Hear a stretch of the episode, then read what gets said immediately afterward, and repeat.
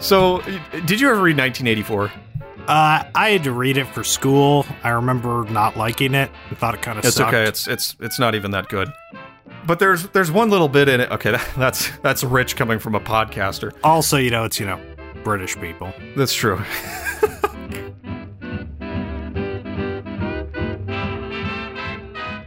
welcome to We Talk About Dead People, a podcast where we talk about dead people most of the time. I'm your host, Aaron C., and I'm here with my good friend and co host, George. Say hi, George. Howdy, howdy. How's it going over there? Oh, it's uh sleeting currently. That's disgusting. It's just slushy here and gray, and it was kind of interesting. I, I, uh, my parents were looking out the window and they're like, "Aaron, come quick!" I said, "What's up?" And I said, "You can see the sky." It's a Christmas miracle. so I run over and there's just this break in the gray clouds, and it's just this dinky patch of blue sky. and I'm like, "Wow, that's so good to see." It's been like days since we've seen it. And then my mom goes, "You can almost see the sun too." And my dad goes, "It looks kind of like the moon because it's so dim." Yeah, we're all we're all uh, supplementing with vitamin D to stay on top of the winter. It's good stuff. Anyway, we hope to keep our listeners entertained and interested while we break down various members of the odd and exciting family that is humanity. The way this works is that George and I will do our amateur's best to give a basic account of the major events. Oh, this is completely wrong because we're not doing this at all. We're going to talk about uh, the major events of, say, oh, I don't know, all of human history. And we're going to try to give a fairly accurate depiction of actually what's going on, which is almost impossible to do, but it's not going to stop us from trying anyway. So, George, who do we have this time? Well, I know that lead up probably got all the listeners excited, thinking we're finally going to get my take on the Indo-European hypothesis.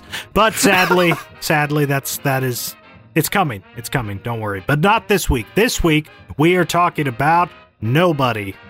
I guess. Great. Uh, because what we're going to be talking about is apparently psychological warfare because Aaron spent too much time on the internet again. No, I literally. Mm, how dare you? I I studied this in college and I read actual books and things. I poured through libraries and like leafed through old texts to figure this one out. But I did it like, yeah, about five years ago. Ah, yes, you scrolled through old texts. Uh, I texted through old scrolls and scrolled through old texts to bring you this information, um, which is easy to find, not scary at all, and yet and yet nobody seems to know what they're talking about when they talk about psychological warfare. So I thought I'd weigh in because it has been a year of it, and we it is a few days after the new year at the time of this recording Already tired and everyone thinks everyone thinks it's over now that the magic number has changed but i have bad news Yep, I've already It's- written this year off as a loss. It's just it's not going anywhere good. Tell me, does Antarctica come into this at all? No there's no antarctica this time Oh, i mean i could probably pull in antarctica a little bit if i wanted to Could, mean- probably I mean, I'm always down for Antarctica posting. yeah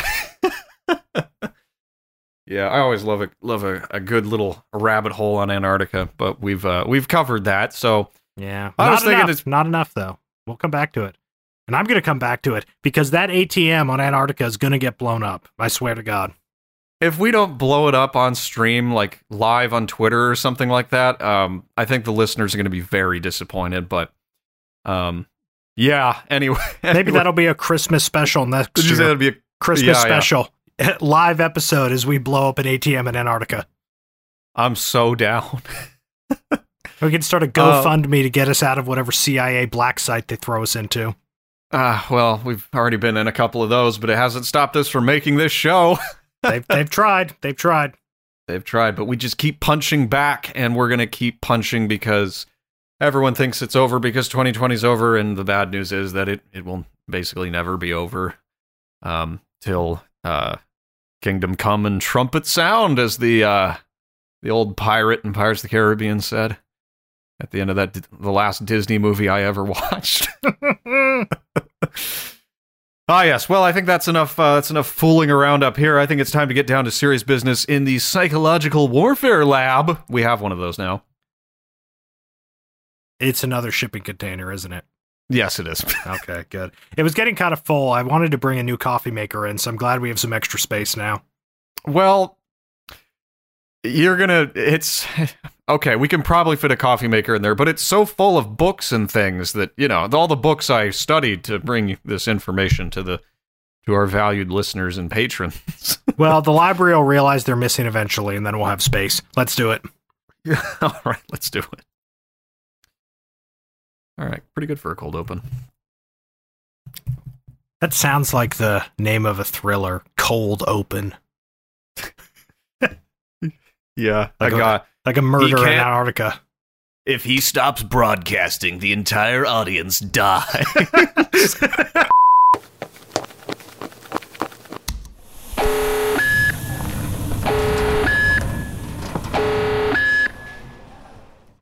Why does it feel like the whole world is on fire? Why is misery normalized and even celebrated? Why do many of us feel like we live in hell when things are actually not all that bad? Debatable.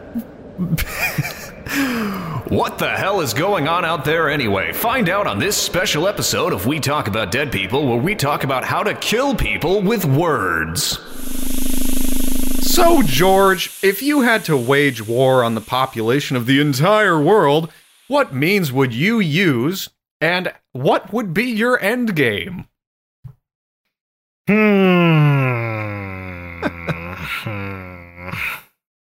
I feel like this is a trick question. It's not. I mean, this is this episode isn't about central banking, is it? no, it's not about banks. Because I mean, I was just gonna say, if you look at the countries that don't participate in the international central banking system, uh, it's it's usually a good way to have the whole world go to war against you. Uh, so yeah, probably something with banks and finance and numbers that my little brain can't comprehend. And um, yeah, just basically what all those bastards in suits seem to do. yeah, they're pretty. Wait a minute, I'm wearing a something. suit. There's something. Damn it, There's I'm one of them. You're wearing a suit right now? Yes, I am. Oh, dear God. Well, I'm glad you came dressed. I'm just wearing a t shirt that says here to help. I did take my tie off though. Oh, wow. Well, so you're not a you're not a banker or a debt slave anymore. Great. I have I Uh. have nothing to lose but my chains. That's right. Well, I I think that would probably work because it appears to have worked rather well throughout history. Just control the cash inflow and influx and Venice or whatever the conspiracy theorists are saying these days, and you run run the planet allegedly. Who knows? Now, if I had to wage war on the entire world, and uh, I had to pick an end game, it would be quite simple. I would simply devise surreptitious ways in which to make everyone hate themselves and want to die. And that sounds impossible because, you know, if you just found some normal people living and doing their thing and, you know, maybe having a little farm and taking care of some chickens or something like that, you know, just being a little self sufficient, you would think it would be kind of hard to convince them that everything is lost if every day was, you know, like a little bit of a, you know, made sense. You weren't just working for dollars. It was, you know, you had to do the work or the chickens would die and you wouldn't get to eat your chicken dinner, something like that. No, if, if, if I was going to have to wage war on a population like that, I would simply put a box in everyone's living room that tells them what to think. And then I would tell them to think that they're awful and that they should die and that everything about everything that they do is pointless. And the only solution is to take Zoloft and uh, bow before Tucker Carlson. and it would probably work uh, because it appears to have worked. And my end game would, of course, be a uh, a population that can't think of anything to do on a on a on a slow day because they're just so strung out by excitement from the media that they can't see a, the point of doing anything other than subscribing to Disney Plus again. So it's a little cynical, but it might work. Oh boy, I'm trying to make this funny, hmm. but it's really hard to make this funny. I'm just trying to remember the last time I actually watched a television. like sat in front of a TV. Yeah, I don't even know. When was the last time you looked at your phone? There's your answer. Last time I looked at my phone, I was texting you about when That's- we were starting. you were sending Are, me wait, memes. are you? You're the one doing this. I told you it would work. So you just get control of the money, and I'll get control of people's minds, and then we'll have it made in the shade, and we can finally take over the world and make every billboard just say, "We talk about dead people. Listen now, slave." Ah, yes. Well, it's hard to bring this into uh into um a a a, a uh what's the word? A pragmatic frame because Well, it's funny that you you said that about us being made in the shade because I don't know if you saw that recent thing about Bill Gates funding some plan to dim the sun. what? What is that man doing now? Uh, yeah, apparently he was spending a lot of money on some weird uh project. I think with Harvard that is going to try to like put an extra layer in the atmosphere to dim the sun or something. So literally made in the shade. Wait, hang on. I thought the whole point was to like make the sun less hot so the earth didn't burn up. Were the global warming people lying to me? Well, apparently, apparently, I think that's what the uh, the ostensible purpose is: is by adding some sort of reflective layer in the atmosphere that makes the sun less bright. It will make the Earth colder or something. This, should, which Ah. just sounds like a way to accidentally start an ice age. Yeah, Then again- Maybe. The ice age was good times. I trust Al Gore and Bill Gates. There was no there was no Facebook during the ice age. I trust Ice Age Facebook.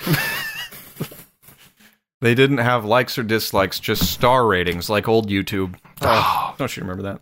The star rating system on Netflix and YouTube, you could actually see what was good and what wasn't being review bombed or whatever. Oh. Well, now they only have the algorithm on Netflix. The- yeah, the percent match on Netflix, which is just crap. And again, I don't have Netflix anymore, so I don't the know. The algorithm has decided that you need this kind of demoralization today. Open wide. Man, I yeah, open wide. Yeah, so okay, it- let me just let me just f- try to frame this up a little bit before I just start going going right at it because here's the deal. Okay, let me just give you a little bit of my story, all right? So, uh, as you know, I was a bright-eyed and bushy-tailed college student several years ago and I wanted to go to school and learn how to do movie magic. And I'm hearing that sound effect in my head whenever they start the, like the the childhood backstory. There's like some birds chirping as the the camera slowly opens back up to the childhood scene. Well, see, that's how I envisioned it as well because I really, really liked movies. and I felt like I was in a movie. I was going to go to school and learn how to make movies, and that, you know, I was going to make And real. that instead, instead you started hanging out with a bunch of weirdos and well, I mean, that's your experience. I didn't hang out with that many weirdos, except for you. But anyway, so I, uh, I had this vision of the future where I was going to tell stories for a living, and it was it was going to be you know kind of wonderful. I really really wanted to make nice stories that made people feel good, and you know want to get up in the morning and go do things because all my favorite movies growing up had been inspiring or or you know taught you something or had something nice to say or you know had some good music at least, but you know, when I got there, there was this transition that was occurring within film that was like, oh, we're not making movies that are good anymore. We're making movies that say something important. And everybody was convinced, especially the younger freshmen, they were convinced that they were going to say the most important thing with their little short film that they shot in the afternoon and edited in the evening and turned in the next morning. Right, everybody w- went from being like having a mission of like, let's add positive change to the world to let's just have a mission. It doesn't matter what the end is, even if it's nuts. and then there was Aaron whose deal was just let's just have George in a trench coat running around chasing people. Well, that was that was my early phase. I have I have matured since then. Um, but yes, I used to believe that movies and radio and podcasts and all the sponsor stuff. I used to believe that these things were good because they used to be kind of good. Like the, you know, everyone talks about. Well, there are all these good movies in the '80s and the '90s and the early 2000s, and like everyone else is like just sort of accepting what's being thrown at them now and well, I'm here to tell you that that's fine. You do whatever you want. I'm not, this is no condemnation on you, but I picked up some information there that I didn't fully, uh, I don't know, integrate into my understanding of the world in which we live until I was long out of college in the dream of becoming a, uh, a uh, special boy in special Hollywood with the special camera and the special crew and everything. I, all those faded away long ago, so I'm not, I'm not, uh, the special nighttime gatherings. yes, the disillusionment is, is The special symbols. Would you just quit it? We're trying to distance ourselves from conspiracy theories. No, so the other thing that happened uh, after studying film is that I was exposed to a lot of communication theory, which I never took an interest in, and honestly, most of those classes I almost fell asleep in because they didn't seem to be connected to my dream of making nice movies. But the information stuck with me nonetheless, and it didn't go anywhere, and I kept thinking about it and kept researching it, and this this whole year, um, this last twenty, this this might as well be our, our end of the 2021 um, New Year episode because we're basically going to talk about how my thinking changed from 20 in 2020. Okay, so I just I just started seeing a lot of people saying it's psychological warfare. This is psychological warfare. Um, and people say it's a psyop, and you know you see people uh, freaking like conspiracy theorist types freaking out. They're gonna take over everything, and it's like okay, all right, calm down. Well, just remember, Alex Jones was right about the gay frogs. Alex just Jones. Saying, this is nothing against Alex Jones. I'm just saying, if there's one thing I've learned over the past year, it's that conspiracy theories. Maybe they're right. Well, okay. Let's be careful because what I'm going to talk about is going to sound like. Okay, let's talk about boxes real quick. Okay, I say something's a conspiracy theory, and 90% of the population of the world goes, then it's nonsense, or then it's crazy. Then you'd have to be crazy to believe it, or you have to be some sort of like, you know, secret researcher who has all of the books. You know, oh, you you read um, Behold a Pale Horse or whatever. All these, you know, out there stuff to talk about what actually occurs within psychological warfare. Well, I really want to bring this down to a pragmatic level because when people say or hear the word psyop, typically what they're thinking of is something that didn't happen, right? The psyops don't happen. It's just, you know, nobody organizes or engineers any of these things. And I can tell you from a point of certainty and from a point of evidence that they absolutely are organized frequently all the time and they're leveraged against you and me and everybody around us. It's just the word gets a bad rap. So I've decided to to uh, reframe psychological warfare into uh, one short phrase. It's just a prank, bro. um, so instead of calling it psychological warfare, I'm going to call it prank warfare because that's basically what it is. Um, will you accept that framing? I'm just looking down throughout the script, and you keep calling it uh, psychological warfare. I've changed the script. Altered the okay. script. Pray I do not alter it further. That one's for you, Sith. Anyway, Psy- psychological warfare does have a military classification. It's in all caps, Psy War, because they like, you know, really big all caps letters that lack creativity. Yeah, they can. that's one way to put it. They like to put big capital letters of like shortened newspeak at the top of all their documents. Um, they call it Psy War. They've called it Psy War since, you know, it became like a real, essentially theater of operations. And it's a phrase, like I said, that gets thrown around a lot. Um, but it's really just like a prank channel on YouTube. Um, it's it's just you know whoever's in power, whoever has your attention, telling you something is something, and when it's really just not that way. Um, here's an example of a of a like a very small psychological operation. Try moving a coworker's coffee cup to a different spot on the shelf every day. and see what they do. Um, or do what they all those psychology students do when they start their freshman year and they run a social experiment by like facing the elevator wall and just standing there and waiting to see if anybody copies them. Um, Psy War. So you know what we you know what we call those people? Hmm. Psychopaths. Right. And by those people I mean first year psychology students. that one's also for you, Sith. So basically, you got to think of psychological operations, whether they're government or corporate corporation sponsored. They're basically pranks or scams to get you to do something, buy something, believe something, be some way. You know, put yourself into a little box, get yourself vanned. You know, like that's. I knew the government was trying to get me to sell Herbalife. well, it's too late for you now, and I won't be buying any. So here, here's what. Did you know that you can work from home? did you? Did you? Oh, we all know now, don't we? okay, so I just want to make that clear. It's not a conspiracy theory. It's not a joke, and it's not something to sear, to sneer at because um, most people are completely unaware of how frequently these things are run on the public mind and it's not scary it's just stupid okay it's it's it's stupid how well it works Uh, and I think that's why I felt moved to actually cover this and put a historical spin on it because it's a tale as old as time. It's been around forever. Um, and uh, one to put a fine point on it, I would just say the greatest trick the devil ever pulled was convincing the world that psyops are just conspiracy theories.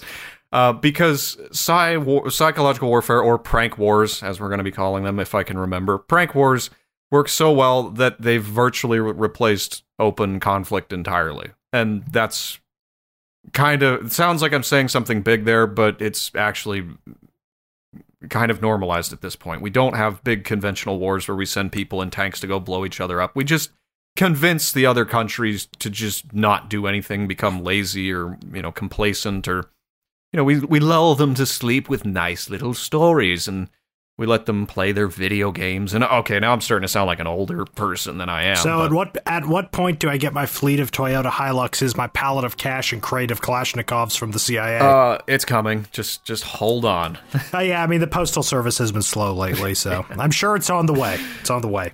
Um, so I thought I thought I'd what I'd start with here, just to make sure that we're not talking in like really really heady space of most conspiracy theories who are tr- conspiracy theorists who are you know, uh, dutifully trusting the plan and you know browsing their little boards looking for hope. Um, let's talk about some some real world prank wars uh, that appear to have happened, um, or at least seem like they could have happened. And I'll begin with the first psychological or prank war that I ever heard of. And that was when I was a wee lad, and my dear mother set me on her knee and said to me, Son, let me tell you what a psyop looks like. And then she told me the story of Gideon from the Bible. Do you know the story of Gideon?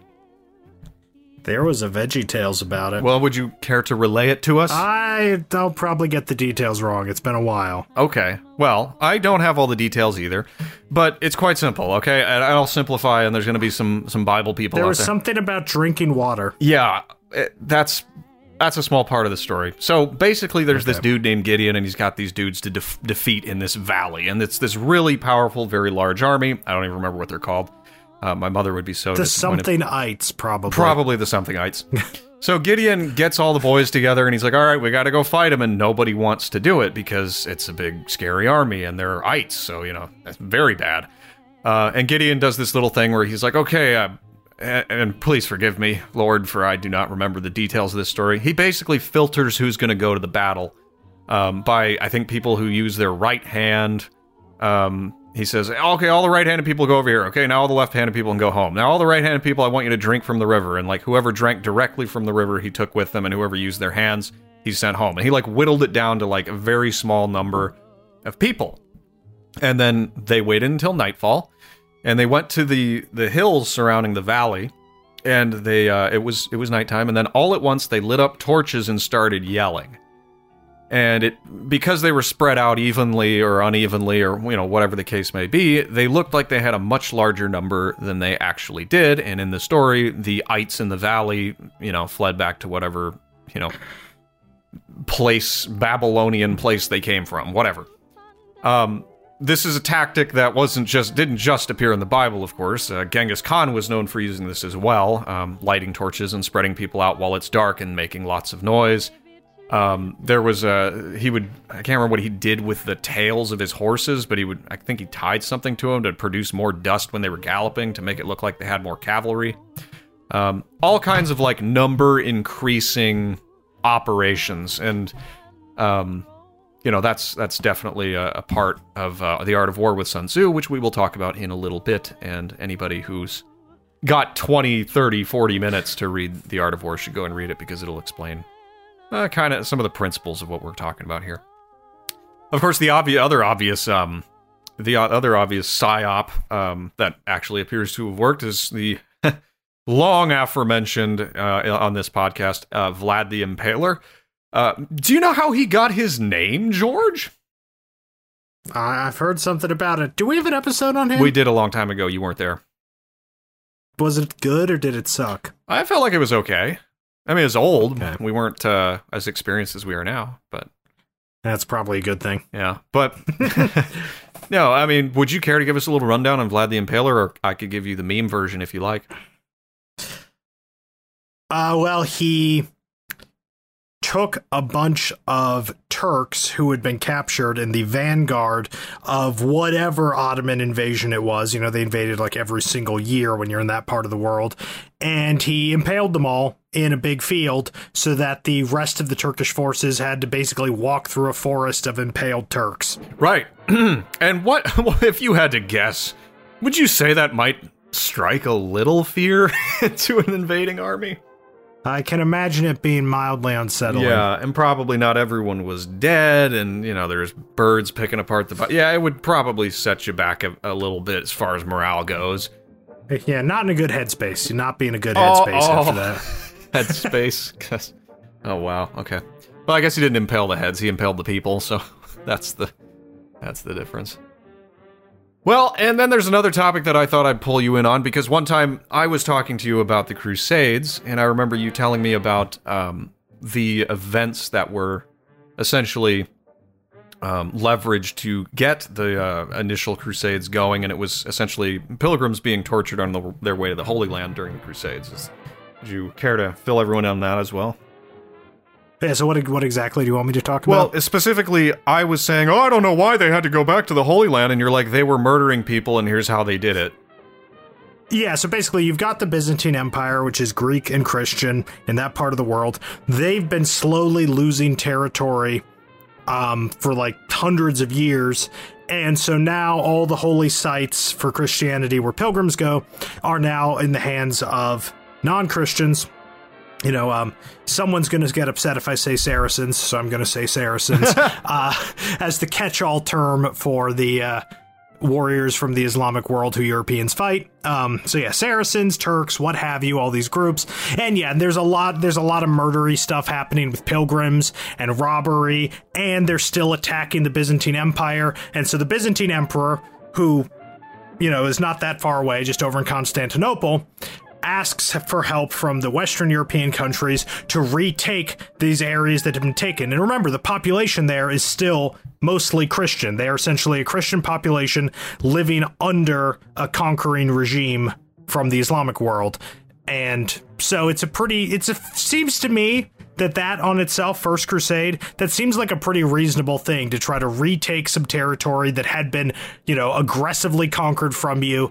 And the people there are now, you know, killing people who try to visit. Like, it doesn't seem unreasonable to me. Right. Now, there was some specific imagery that went along with it. Some specific methods of uh, execution and torture that they were using that were. Ooh, there were some bad yeah. ones. Let's. There were some really bad ones. Um, I recall one. I don't remember what it's called, but basically involves making an incision, um, right on the side, lower abdomen, and getting the end of somebody's guts and nailing it to a stake and then using burning brands to chase them around the stake so they're pulling out their own guts as they run. Yeah, pretty horrifying imagery. Yeah. Um and that imagery is of course so like if yeah, if you hear about that happening to your cousin exactly. and you're a you know you're a Frankish knight in Normandy or whatever, like I could see wanting to go on the little do a little Leo crusade. You yeah, know, it kind of pisses you off a little bit to say the yeah, least. It's, it's, like oh yeah, poor old cousin Amalric. Yep, he got his guts pulled yeah. out. poor Amalric always gets a bad rap. No, I wanted to do the Vlad the Impaler and Crusade comparison because it's it's sort of a, a, a little little comparison we can do where it cuts both ways right? You can use uh, gr- horrifying imagery to scare people away, and you can use horrifying imagery. Not that it's neither is obviously made up. Um, you can use this imagery to get people to go do things or to run away, and it depends on how you use it. But basically, it's to wear down your enemy's morale and their psychology, you know, their psychological health, um, their mental health. Uh, where ah yes, Iraq has weapons of mass destruction. Yeah, that kind of thing. Man, you are going real loud. okay, that's that's just basically common knowledge at this point, so I'm not going to even pretend. But anyway, so basically, horrifying imagery does something to people that works, and we'll get into that a little bit later. Um, but I wanted to pull in a couple of more modern examples now that we've covered a little bit of the really, you know, historical examples. Um, there was, of course, in World War One, the threat of gas attacks, which were a new thing, very scary. Um, you know, Dan Carlin actually did a great job describing. Well, he quoted somebody who described uh, gas creeping across a field, it's basically like you're watching a specter of death come towards you, and you have a choice. You either sit there and choke to death until they, at least until they got gas masks, and even then, your chances were slim. You're just watching this green thing come towards you, and if you jump out of the trench, you get shot. Um, Yep. It's not great. My great grandfather died from mustard gas. Wow, I didn't know that. Yep. Well, it, it's um, the point is these are things that that do happen. They do kill you, and they do, they are um, they are real, and they have actual victims and that sort of thing. Um, trench guns were another example of this, and you know I don't know the exact, you know what was like exactly why they were outlawed or anything like that, but the idea of getting mutilated or blown apart by a you know a street sweeper at you know point blank range in a trench, pretty scary. Um, tanks were a thing that that uh, really became a thing, most you know, largely in World War II, but in World War One they were starting to come around, and they were clunky and big, but they were these mechanical monstrosities, and they called them cavalry for a reason. It's because they had a similar psychological effect of a cavalry charge. Uh, it was this big beast of a thing that you know, kind of unpredictable, not fast, but you know, moving of its own accord, and you know, I mean, it, it's it's one of these things where you just really have to put yourself in the perspective of, say, like an like a British farm boy who's been put out on the out in the trenches, and you see this rolling metal box coming towards you, firing machine guns, presumably through a cloud of uh, of uh, gas, and surrounded by guys with trench guns. I I don't know, but you see what I'm saying. It's big, it's scary, and it's new. So another thing that we got around uh, World War One, we had we had little hints of this, but it really got rolling in the Great Wars, um, was shock programming, and uh, it's it's sort of like a shock troop, but for your brain. It's just something that's so awful you can't wrap your mind around it, and typically. Your your sort of gut reaction to seeing something this bad is, oh, we've got to do that to them, right? Um, so and that's another thing. So like this is this is the classic you know here's a soldier bayoneting a baby. Like you see this in chinese propaganda japanese propaganda all from back in the day.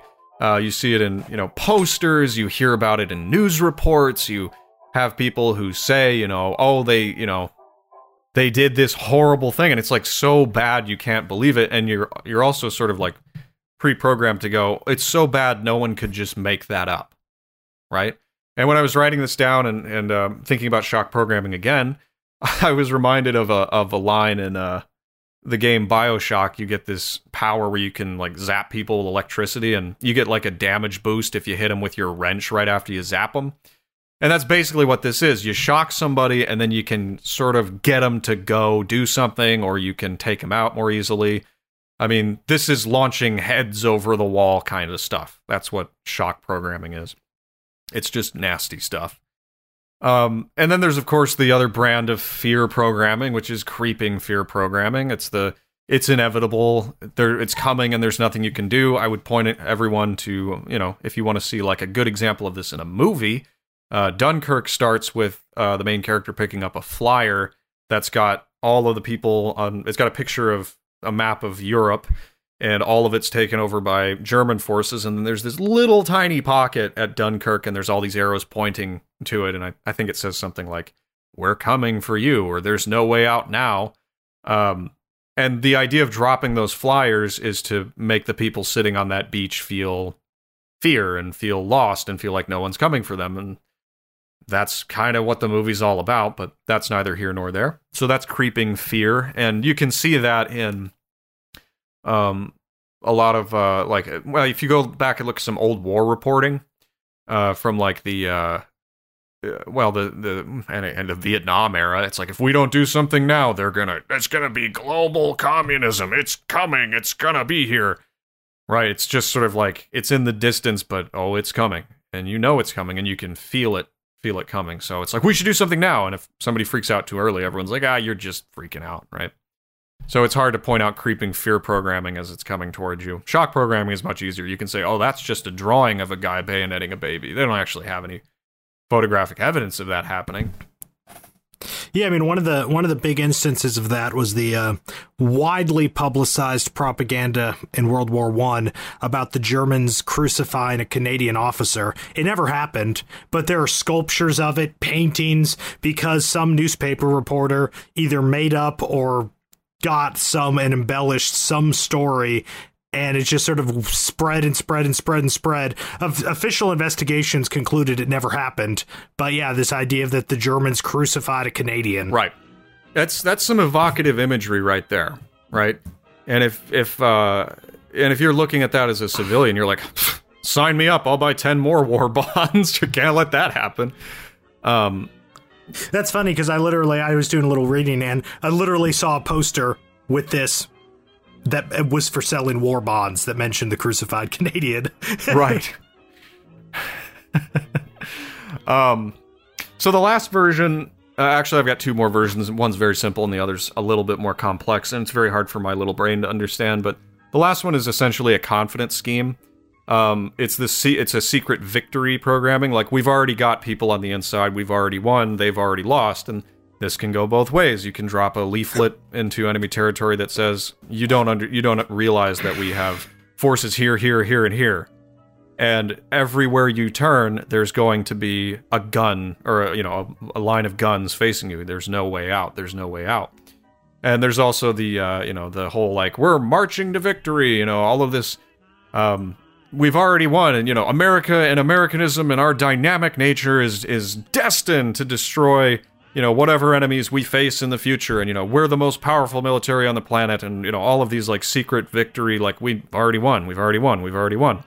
And so when that's happening to you it's very easy to essentially lose everything while believing you're winning.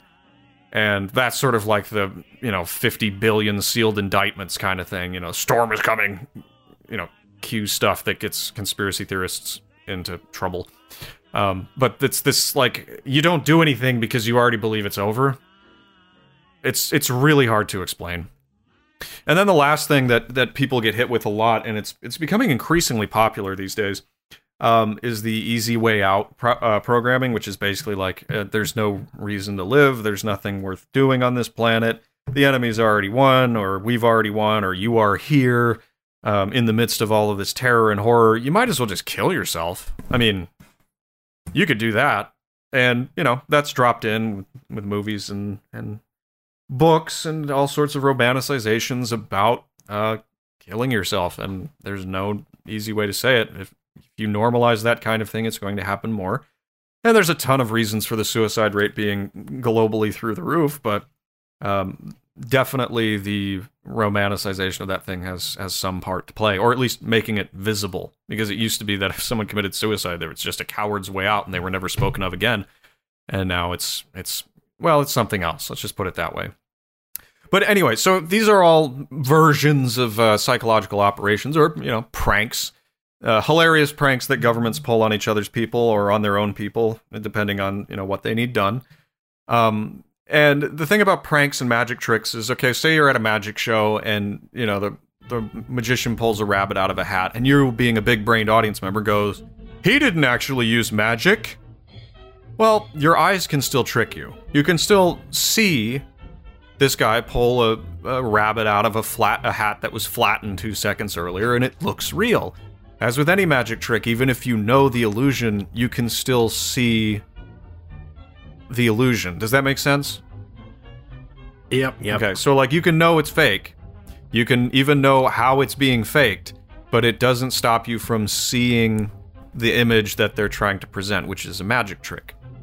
Um, that's why you know I would just say cognitively knowing something is propaganda or a prank or psychological warfare, whatever you want to call it. It's not really a defense. You can know how all of these things work, um, but it's sort of like knowing that the Soviet bastard shooting at you is a Soviet bastard won't stop his bullets from aerating your spleen. You could be like, that's a Soviet and he has a gun and he pulls the trigger and a bullet flies out, pew pew, and then I die. And you're like, I know all of these things, so he can't shoot me, and then he just shoots you that's basically what it is when you understand what's going on. You, you kind of can't stop it. The only thing you can do if you're if you want to save, you know, your country or your people or whatever you're fighting for from psychological uh, warfare or just pranks from other countries, you have to put full stop and just not let people see it. You can't let people see the pranks. which is where censorship comes in. But let's let's back this up a little bit and let's talk about generations of warfare, um, because this will this will be a little bit more historical and a little less theoretical. So uh, let's let's talk about war a little bit, shall we? Um, and let's actually talk about what it is, because most people think. Uh, well, I, okay, I say most people. How about like, here's what I thought war was. I thought people got into causes, and there was some injustice going on on the other side of the world, and you know, I, when I got a little bit more into it, I was like, oh well, there's some money. And Iraq had weapons of mass yeah, there, destruction. you know, and- I get into it. You're like, there's a little money involved. You know, there's probably some political problems. You know, there's some politicians are corrupt. You know, but people by and large go to war and fight for for good things, right? They fight for freedom, and that's true. Most people do do that kind of thing, except for now. It used to be that way. Let's put it that way. Uh, it used to be that people went to war because they believed in causes and things like that. Not so much anymore. But I was looking into the etymology of uh, of war, and I have a note in here, and I'm just going to ask you if you know where the word war comes from.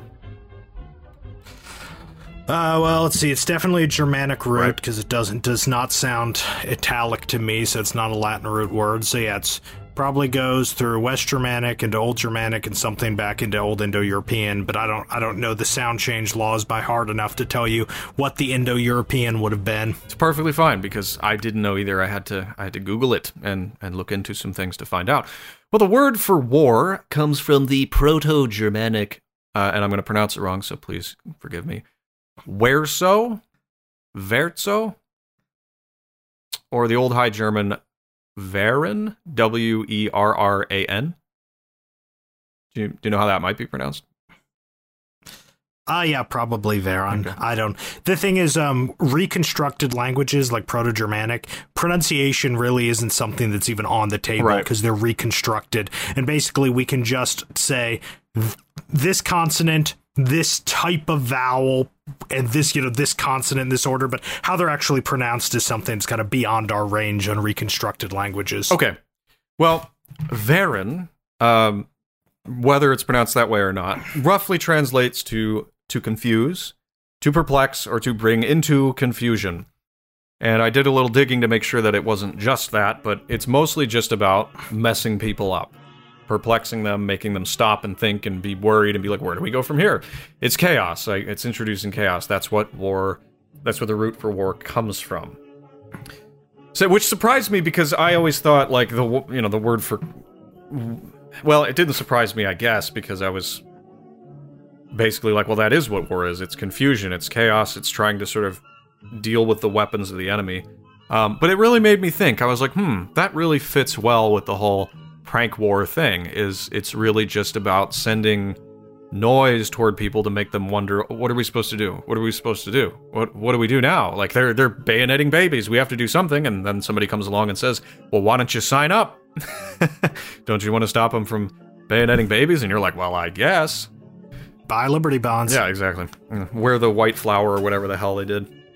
Um or pin the white flower to you so anyway that got me thinking i was like okay so we think about psychological warfare and we're like or prank wars or whatever the hell and we go, okay, but what could they possibly want, right? So if they're running operations on people's minds to confuse them or worry them or, you know, make them sad or whatever, it's like, what is the goal?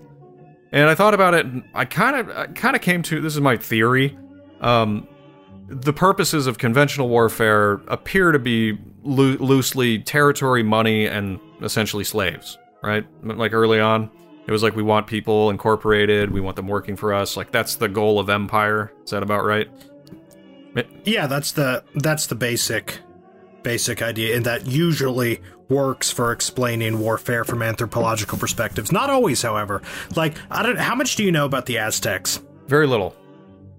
So, once they got powerful, a large part of their religion involved human sacrifices of people you captured in battle, such that they actually left some of their neighbors unconquered but weak because like every few, you know, every few years or whatever, they'd go to war against them so that they could capture people in battle for their religion to sacrifice. And so they they didn't actually want to take it over or completely destroy them because they needed to be captured in battle for it to count for their religion.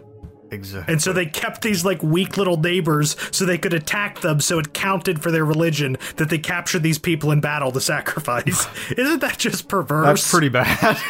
well, that that actually helps out my case here because I I concluded that it wasn't just about slaves; it was also basically about souls, and that sounds weird. But from a non-spiritual perspective, because I know that makes some people skittish, it's basically like a person's uh, identity, um, their their mind, almost like you know, you might say that neighboring group that was being harvested, so to speak, they weren't being harvested to be enslaved, but they were being harvested for their essential human being, right? Um, they're sort of let left to grow up, and then you know the Grim Reaper comes around and comes and gets them, and then uses them for whatever their purposes are. It's essentially the same thing. So it's not just slaves; it's souls, it's people. Um, and this these are the purposes of, of conventional warfare. Of course, the costs of conventional warfare are typically the same. You, of course, risk losing territory. You risk spending too much money or going into horrible war debt, which is always a bad thing. And of course, you risk your own people, your own souls or slaves or soldiers or whatever, what have you, um, to go and potentially gamble for more, right? And this is what we think of as the risks and costs of conventional warfare. And you're you're bound to lose some things. Um, it's wars are costly, um, but it is all about what you might get in the end. So anyway, that made me think about the purposes of prank wars um, psychological warfare is why you might want to fool your em- enemy into doing things or or fool your own people into doing things. And I kind of concluded that the goals are largely the same. You want territory, you want money, you want slaves or people or souls or what have you. But there's also like another bonus uh, number of purposes for waging psychological warfare as opposed to conventional warfare. The first is that there's almost no direct conflict when you just decide you're going to bombard somebody or some group with um, propaganda or you know defeatist messaging or you know demoralization or you know even like a even like um, you only live once kind of propaganda like hashtags that encourage people to be sort of free and and un, unattached and rootless and you know that sort of thing it, it depends on what you want them to do but the point is if you have a communication channel that's open and clear and you know how to do that, you can convince anyone YOLO, that sort of thing. And then the other purpose is that in a psychological warfare, you're not actually doing any of the work. You let the enemy do the work for you. You're doing the work of the comms, like you're sending in the propaganda, you're sending in the messaging, or even you could be, I mean, at another level, teaching people to make it for you, right? You, you, you, you start a cultural trend or something like that in a place, you know, you say, well, here at here at McDonald's, or okay, I'll make up a company so I don't get sued. Um, here at Dinosaur Corporation, everybody walks around between their cubicles like a Tyrannosaurus Rex. And it's expected that you do so, though not required. Okay, let's even make it less silly and. Did you ever see the movie Office Space? A long time ago. Okay, so you remember the scene with Jennifer Aniston and she's like arguing with her boss about her flair? I literally didn't even remember that she was in it, so no. Basically, if it's not a scene that has since been made into a meme or reaction image, I don't remember it. Okay. well, then I will fill you in. So she's arguing with her boss about these buttons, and the policy is that she has to have like 15 buttons on her apron in order to show her flair and express her individuality. And she's mad at her boss because he's mad at her, and she's mad at he's mad at her because she's only put the minimum required amount of buttons on her apron. She put 15 on and then she stopped. And he's like, Well, I would like to see you, you know, try harder and do more and excel and maybe put 16 buttons on your apron. And she's like, I met the minimum requirement. What's your problem? And he's like, Well, I want to see more. So that's what you might call a cultural trend is not only are you required to put the buttons on your apron, there's pressure to put more buttons on your apron and to maybe outdo the others. And there's this uh, dude who she competes with in her workplace who's this like happy, clappy, like he's going along with the whole thing. He loves the flair, and his apron is just covered in buttons because he's he's the good boy who goes along with the corporate policy and gets not only goes along with it but gets excited about it. I remember people like this in college. Right. And so this is this is an example of a person who's been trained to not only go along with a policy but to like it and support it and then encourage other people to do it. This is sometimes you need you know a spy to come in and pretend to like you know start a cultural trend but sometimes you can just teach people something and they'll just meme it into existence and pretty much everyone just copies it um i can't remember the exact term for that but it, you might call them an influencer it's somebody who gets a little bonus extra from you know some some source you know it might be the boss giving them a pat on the back or you know a gold star next to their picture on the on the wall or employee of the month. You know, you might see stuff like that, but sometimes people can just really get all about something, and everybody knows someone like this. Um, you know, it's just it's, it, they're hobbyists, right? And they can be used to start trends, grow trends, get people excited, amp people up, right? That's that's the per you know that's a psychological warfare agent essentially, and whether they know it or not, they're doing the work of some something. So let's uh, let's talk about tactics of psychological warfare as well. I'm not really switching topics here um, because one of the purpose purposes of using psychological warfare is you do get a different set of tactics. You don't have to manage, um, you know, soldiers, ammunition, supply lines. Eh, kind of, you kind of do in a way. A lot of this is sort of like a one to one comparison, but it's not the same kind of tactics, right? You're not dealing with bombs and bigger bombs and gas. Um, the major tactics that you use in organizing psychological warfare or a good prank is the management of psychological pressure in the forms of fear, uh, relief, narrative, deception, right? All of these sort of like cloudy words. Um, sort of like, you know, if you walk into a room and you shout, There's a fire on the first floor, what happens? Everybody evacuates the building, someone pulls the alarm. There may or may not be a fire, but nobody's taking that risk, right? Nobody's going to stand up and say, I'm sorry, I saw on my conspiracy website that there's no such thing as fire. right? Nobody does that because that's a that's a risk because most people believe that there's such a thing as fire and trust the employee who yelled it in the office. Sheep. To, know. Sheeple, you still believe in fire? Wake up. Get Yeah. Anyway, so it's it's really when in in this uh, in the mind war, it's about pressure. You know, pressuring people to do something because it's socially popular, pressuring people to not do something because it's unpopular. The black screen in your pocket said that everyone thinks something, so well, I guess you know that's what everyone thinks now. I guess this is what America's all about now, so let's go. You know what I'm saying? Um, and then another thing that a say a foreign adversary might do to you know a, a a, population is they might teach the enemy to surrender before they even have to fight them. Um, which is to say, like, popularizing, you know, an attitude of defeat, an attitude of failure, um, making it so hard for people to say, putting putting the right pressure on a country or a nation or a group or whatever. I'm being way too vague, but putting pressure on your victim uh, to essentially feel like there's no hope and to give up, and then you can just sort of walk in and take his things. Um, it's uh, I mean the best. let's let's talk a little bit about Saving Private Ryan. When was the last time you watched that movie? Uh, probably when I was uh, like ten. Right. Okay. So, do you remember the scene? Do you remember the scene with the knife fight? Yes, that's what I was going to say. I remember two scenes: the that's... knife fight and the initial attack on the beach. Okay, so the initial attack on the beach that's that's pretty serious, but the knife fight, oh my god.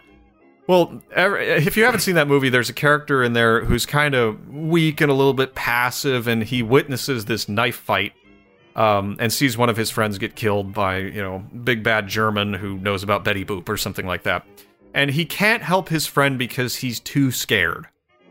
Um, he's got you know a gun and he's it's like pointed right at the German. and he can't pull the trigger. He's too scared. He's like weeping in the corner. Um, and eventually the German just kills the guy's friend, and then the German sort of like looks at him like, "Why didn't you do any anything?" and walks out. And the guy just feels this crushing defeat because he's already he can't pull the trigger or do anything because he's just too scared to do so. Um, he's been sort of demoralized or frightened or you know what have you. His the psychological pressure is too high for him to do anything. Um, he's just paralyzed, and that's what fear essentially does to you. It immobilizes you, whether that's mentally by confusing you or you know emotionally by scaring you, that sort of thing. Another bonus tactic to psychological warfare is you also have plausible deniability. In the case of the the knife fight, there's really no denying that that guy just stabbed your friend to death. but in psychological warfare, you know, if I come along and say the media's all lying to you, you shouldn't li- believe it or listen to it. There's a lot of people who are like, "Come on. Like what do they have to gain? Why would they lie?" And so it ultimately becomes, you know, I just sound like a crazy person saying don't watch the TV and don't subscribe to Disney Plus uh, because, well, there's plausible deniability there. And here's the last bonus tactic of psychological warfare that I could think of in my short list, and I didn't want to go on forever. Um, it pretty much always works if your operation is clever enough. So if you put in enough, like backstops, enough um, red herrings, and enough like essentially false leads for people to follow if they start asking too many questions, you pretty much will have just a bunch of people who either go with it or drive themselves insane. If you're if you make it a complex enough um, a complex enough plan.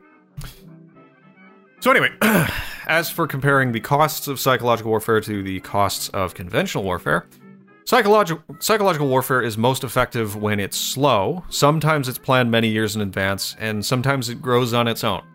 Um, when you plant the seed of an idea in someone's head, say that they're unhappy, and you don't tell them why until a little later, you let them sit in that unhappiness for a while, and then when everybody's good and sad or good and angry, you come along and say, You know how you've been feeling bad about this the whole time? Well, it was these guys the whole time. And you're so ready to just jump on anything that looks like the cause of your suffering that you typically will just break and go for it. Right? Um I don't know if you can think of any examples of that sort of thing, but I'm leaving it open here because I feel like I'm just rambling. Um, nothing immediately springs to mind, but I mean, conceptually, it makes sense. Right. Well, you know, it's it's sort of like um uh eh, well, it's so hard to talk about these because essentially what you have is with um psychological pressure is that people get attached to the thing that rescued them. So say you were, you know, spinning out of control and you you were just addicted to something and you had a bad life and your family didn't talk to you and then you found say this really really specific, you know, sect of Mormonism and there was this really cool Mormon guy in there who said, "Let me fix it." And he said, "You have to do this, this, this and this and you'll be all all set."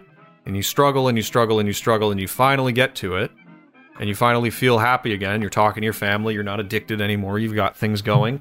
You know, you're you're on the right track back. If somebody comes along and says, "Don't you know that that guy's a huckster? Don't you know that he's a he's a liar?" Well, you've just advanced. You're just like put all of this trust in this person, and it seems to have worked. And you know, in your experience, your experience, it actually did work, and you did pull yourself out of a hole. And then somebody's coming along telling you that that person's fake it's going to be really, really hard to convince you of that. Right? Yeah, no, my my re- my reaction would be, well, well, screw you, man.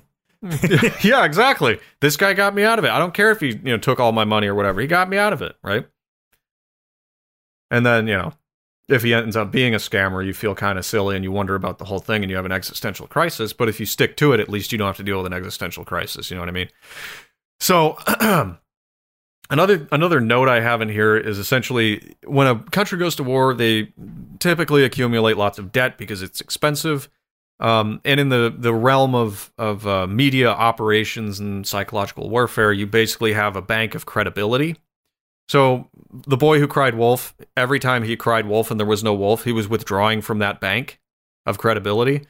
And eventually, when he went to withdraw a little bit of credibility from that bank, he found that he, his bank account was in default, right? He didn't have any money left in it, so he got eaten by the wolf. And that's what you get with uh, big media companies and that sort of thing. They've been they've been like pulling their you know money out of the bank of credibility for a long time. They've been withdrawing without building it up, without putting anything in there to make themselves look more credible, which is why trust in mainstream media is at an all time low. And that's they, that's also why there's so much. Uh sort of trend towards monopolization because if you can buy up and take control of other outlets, they can sort of prop you up by lending you credibility because if you now control this other, you know, media institution which will act like you're credible for Mm-hmm. a while that that works because it's like, oh look, you know, they're trusted by you know other groups and so you sort of get Yes. this centralization as power keeps centralizing in, for information power because you need to keep sort of bolstering up that credibility it's basically like creating shell corporations to hide your Yep. finances You, you get it. You get it because it's it's that's why I call these scams. They're they're basically multi-level marketing schemes. That's what the bank of credibility is, and it's just crazy how much it lines up with finance. But I really don't want to get into that because I don't like talking about money. Anyway, there are some other risks of psychological warfare. One, it might as well destroy the spoils. Like it might actually destroy the thing you're going after. So, an example of destroying the spoils is like, okay, say you wanted to take a region of France because it had that's a lot oddly good. specific Um, I'm just saying, I'm still in the World War One mindset. Okay, so you're like, we're gonna take over that area of France because not not that this was what World War One is about, but you know what I'm getting at. Because they have you know ample supplies of delicious wine and cheese, and we're gonna take over that area by blowing it up and killing everyone there, and then we can come in and take all the wine and cheese. i feel like you're Well- attacking me for my methods and company of heroes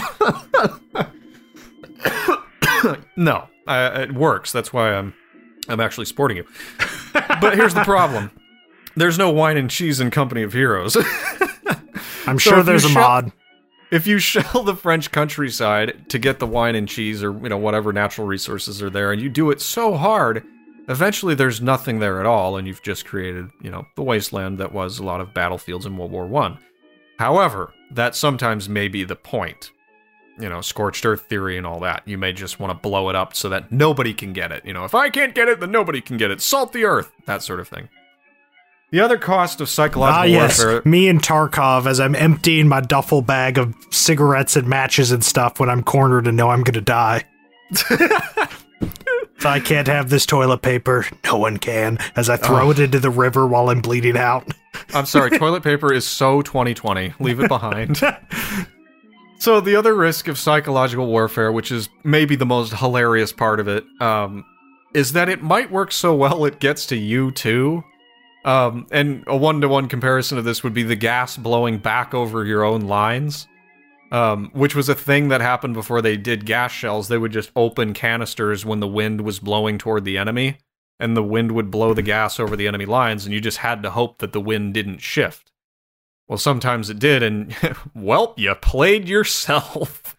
um, programming and media and that sort of thing, teaching a, a certain group of people to believe something about themselves or about their country that's in, inherently harmful to them can also spread to your people. And I, I kept trying to think of examples of this. Um, where it's sort of it's basically like okay so i'm having fun i'm going to parties and you know doing cocaine and like getting with hookers and stuff and like that's so fun i'm so free and you know you become a parent one day and you like look at your kid and you're like do i want them to do that and most normal people are like no i hope that never gets to them but by then the culture has already been created and you were a part of it and you have a history and your kid's going to be looking at you and going well, if my dad did it, it can't be that bad, and you run a higher risk of you know your kid getting into some trouble, that sort of thing. So that's another another cost of psychological warfare or prank wars. So you got to be careful about that prank channel on YouTube. You want to start with your girlfriend. Um, and then the the last thing is, and I have a historical example here, um, is that it's a gamble. Um, just like any battle or or war in history, it's it's all about you know, essentially taking the chance. Are you going to get more? Or are you going to walk away with less than you had when you went in? Um, and there's a, there's a story. I'm sure you've heard this about throwing good food over the walls of a siege. You ever hear about this with the Lydians? Yeah, yes, you're bring, bringing up one of the seven sages of Greece, I believe. You can probably tell the story better than me. I mean, it's it's. I'm pretty sure it's it's a very very short uh little little anecdote. There's not a Right. whole. It's because you know it takes place in sort of the. It's it doesn't have you know like eyewitness direct historical attestation. It's an anecdote that's told in later authors. So Yes, and it's also um, mimicked in other legends uh, as well. It's it's it's a common story. Um, so it may or may not have happened, but the oldest one of the older accounts I can find of this is when during a siege, um, Bias of Priene defeated the Lydians um, by throwing all the good food, over, almost all the good fo- food over the wall, um, to sort of convince the attackers that we've got so much food we can just throw it away. And when they had like um, you know talks with the enemy and somebody came inside, they would like pile up. They would, he this guy from the enemy would see piles of corn and grain and all of this stuff, and he'd be like, "Wow, they got a ton of food. Like, we're gonna have to hold this siege for a lot longer." Um, and then you know it turns out that the piles of food were actually piles of sand covered in food, right? So they had a lot less than it looked like they had. It was just a basic illusion, basic trick. And Bias of Priene also fattened up a good pair of mules one day and drove them out of the city. And basically, we were like, "Oh well, we we lost two mules. I guess they're yours now." We've got like 10 million more where those came from. Um, but in these stories, the siege always breaks. But if somebody didn't buy it, you just threw away all your good food, right? So if they decided to hold out and and still con- continue besieging your city, you're now out of food and you look kind of silly. so, um, right. Thank you for that text, George. Um, so all of these stories um, are these are fun and all, and it's it's fun to talk about this stuff, of course. Um, but this is this is where things are gonna maybe get a little bit more controversial because we're gonna talk about psychological warfare in the 20th century when it went from like mere trickery and cleverness to like full scale Decepticon warfare. That's what I really should. Is this where we talk about the CIA? Uh, we might mention the CIA uh, a little bit, but they're definitely part of this uh, this thing. But the CIA, Hollywood, the media, like anybody who's sending out messaging is basically doing psychological warfare. There's no way around it. Um, th- you don't really have an option but to help people, or not help people, to change people's minds by saying something. So when uh, the big bad guys, whoever they are, figured it out, they essentially decided to weaponize it and like, how can we make this work toward our own ends and just manipulate public consciousness or even public trends to work towards some goal that we would like to see. And you know, you can get mad at bankers for you know, oh, they invented you know a war to get to sell more steel, and you know, you can also get mad at like religious people who said, oh, well, you know, it's it's it's holy to go to war and you gotta go fight the bad guys and save, you know, your your god's kingdom or you know stuff like that. Not saying it's good or bad. I'm just telling you how it works, um, because you really have no choice. But I mean, that's the whole point of anything is of of any kind of power is to control people and make them do what you want, right? And it used to be that you could just sort of like, you know, do it by force. But why use force when you can just make them do it to themselves? So. let's talk about a uh I don't know how exactly how I'm going to transition this, but um say you wanted to start a lemonade stand. Okay? Have you ever have you ever done a lemonade stand? I have not. I did, however, have a baked goods stand at a farmer's market. Very good. So, what do you need to start a baked goods stand at the farmer's market? Well, it helps if you're like 14 year old and just a cute little chubby kid. That's true. Then all the old ladies come to buy things. Aw, that's so sweet. We're gonna talk about war again. so let's say you did, you were a cute, uh, a cute, a cute, chubby kid, and you wanted to start a baked goods stand at your farmer's market. Essentially, what you need a few things, right? You kind of need a little space at the farmer's market. You need a little money to buy the ingredients to make the baked goods, and you need people to buy and sell your baked goods, right? You kind of you kind of need all of those things to get your stand going. And we could call that, say, a, a corporate entity, like whether that's a, a stand or or a you know a full scale business or a big corporation. You know, you kind of need those essential things to get it up and running, right? You need a place, you need some money, and you need customers and somebody to occupy the stand, right? So here's the lesson of the uh, the propaganda wars of the 20th century: is you can actually you actually don't need territory or even a lot of money um, to do things if you can simply capture people's hearts and minds. So this is, and this is, uh, hang on. Actually, I need to take a break. Can we pause this for just? So yes, when you're running a physical stand, you're selling a physical good, and you're selling, you know, you're you have to have almost you know physical customers to walk up and hand you their pocket change to buy your little muffin. Um, that's what you would call like a brick and mortar corporate entity of some kind, right? And the uh, the the trade off is obvious. You get the money, they get the baked good. Everybody's happy, right? Now in psychological operations and you know sales and that sort of thing. Sometimes you're selling like nowadays it's like a lot of digital stuff like you're selling ad space you're selling a website you're selling a service um, things that are done and don't really produce anything physical. Lots of things are digital. And digital stuff is a lot like ideas in your your mind right? So if i wanted to sell you an idea the trick and this is the movie inception's perfect for this. I'm going to keep talking about movies. First time in a while i've talked about movies when I say don't think about elephants, what do you think about? Elephants. Right. If I say don't think about, don't think about whatever, it's going to bring up things in your mind, and until you shut me up or you stop listening to me, I can make you. I can just say things that are going to make uh, we've you. crossed that bridge a long time ago. Right. you haven't been listening this whole time. this is proof. Um, so if I say, have you noticed that there's a lot of really rich people and you're really poor? You go, yeah, that's true. There's people out there like Jeff Bezos who's got all this money, and Bill Gates, accursed be his name. Um, he's got all this money, and I don't have any money. And you say, well, think about that for a while. And then you think about it for a while. And then there, uh, people who are thinking about it try to come up with solutions to the problem. And they develop their own little isms, right?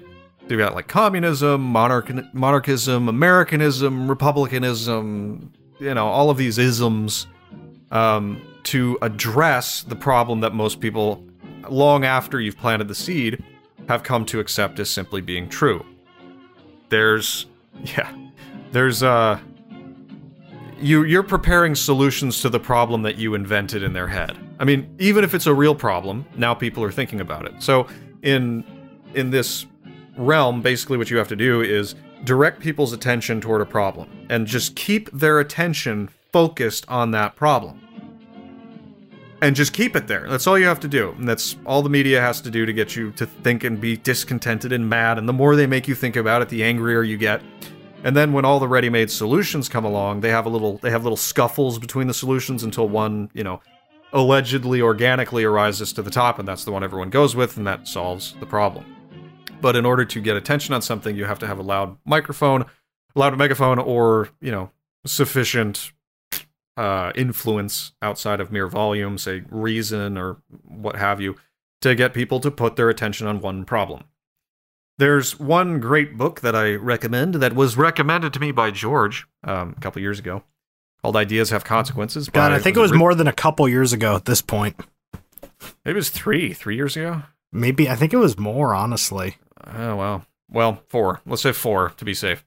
Ideas have consequences. It's Richard Weaver. Is that right? Yep, that's him. Yeah, Richard Weaver. Been working my way through that one. That's a that's a tough read. That's a tough read because one, it's it's right, and it's uh it's kind of dark because it really does give you a full grasp about where things are kind of going with the way things are in at least in western countries which was the context in which it was written wasn't he just like some guy from north carolina who wrote it i don't remember Uh, he was a professor. I think. I think he was like a just a low-ranking professor at the University of Chicago. Um, he might have been from North Carolina. Yeah, look at that. He was. You were right. I just looked it up. yeah so I didn't. I didn't remember that. I've been working my way through it again. I can only listen to it in pieces because he's so right it hurts. Um, basically, the main premise of the book is that if you have an if you can if you accept an idea, um, say that there's something wrong with how money works in this world, or say there's wealth disparity, or you know, you can name any number of issues, and I, I won't sit here just listing problems. But if you can get if you focus on one idea for a long enough time, it gradually develops into something greater, whether that's more evil, darker, or better, or brighter. The point is, a lot of root ideas, like, say, there's something wrong with this room. right? There's something wrong with my bedroom. It's too small, right? But it, or it's too big or whatever. The point is, if I can say, you know, there's something wrong with this room, and you say, well, what is it? I said, I don't know. It's just there's something about it.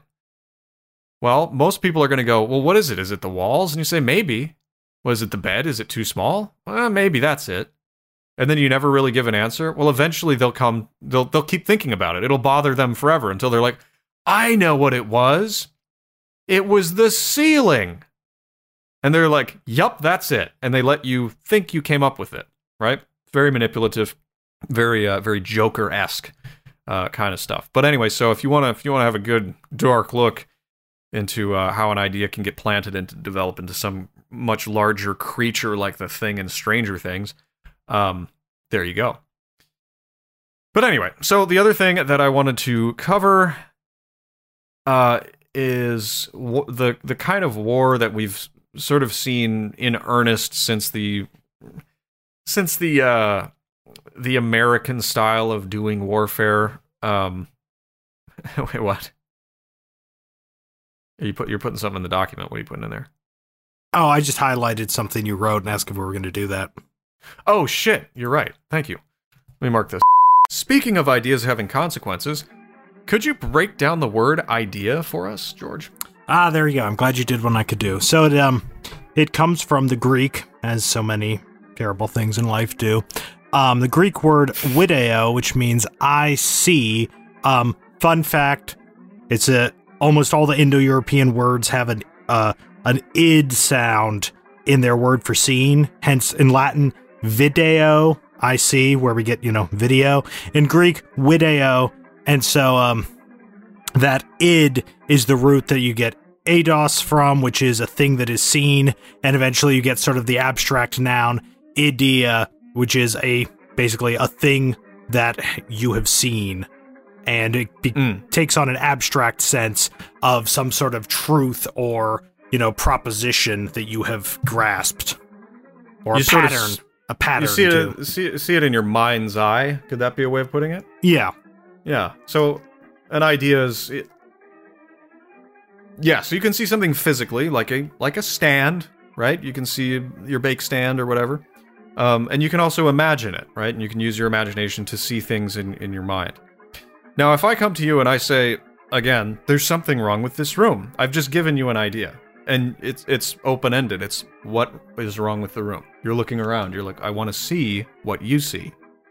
And if I don't tell you what it is for a while, you're going to come up with all kinds of answers. And when I come in and I say, it was this all along, all of your other ideas fade away and you focus on that one. Right? It's it's really it's it's very very high-minded psychological stuff. It mm, hurts my brain to even think about this. But let's talk about the different kinds of war that we've experienced uh, in history and the one we're kind of experiencing now. Um, you've got a territory war, which is all about ground. You want stuff, you want things, you want the people occupying the stuff to work for you. You want you want the Alsace Lorraine back that's right. you want all of that back. And then there's so-called trade wars, in which you're trying to get capital ground. You're trying to get, you know, um, you're trying to you're trying to get influence with certain people to get paid more, to pay less to your competitors. You're trying to get uh, essentially like um, income sources from different companies. If you're a mega corporation, you're trying to get money from here, here, here, and you're even sometimes trying to pit your little groups against each other so that they outcompete, and you can sort of make a little money off the top on that. You know, you know what I'm saying? You know what I'm saying? If you're a, if you're a big corporation, um, and it's all about money.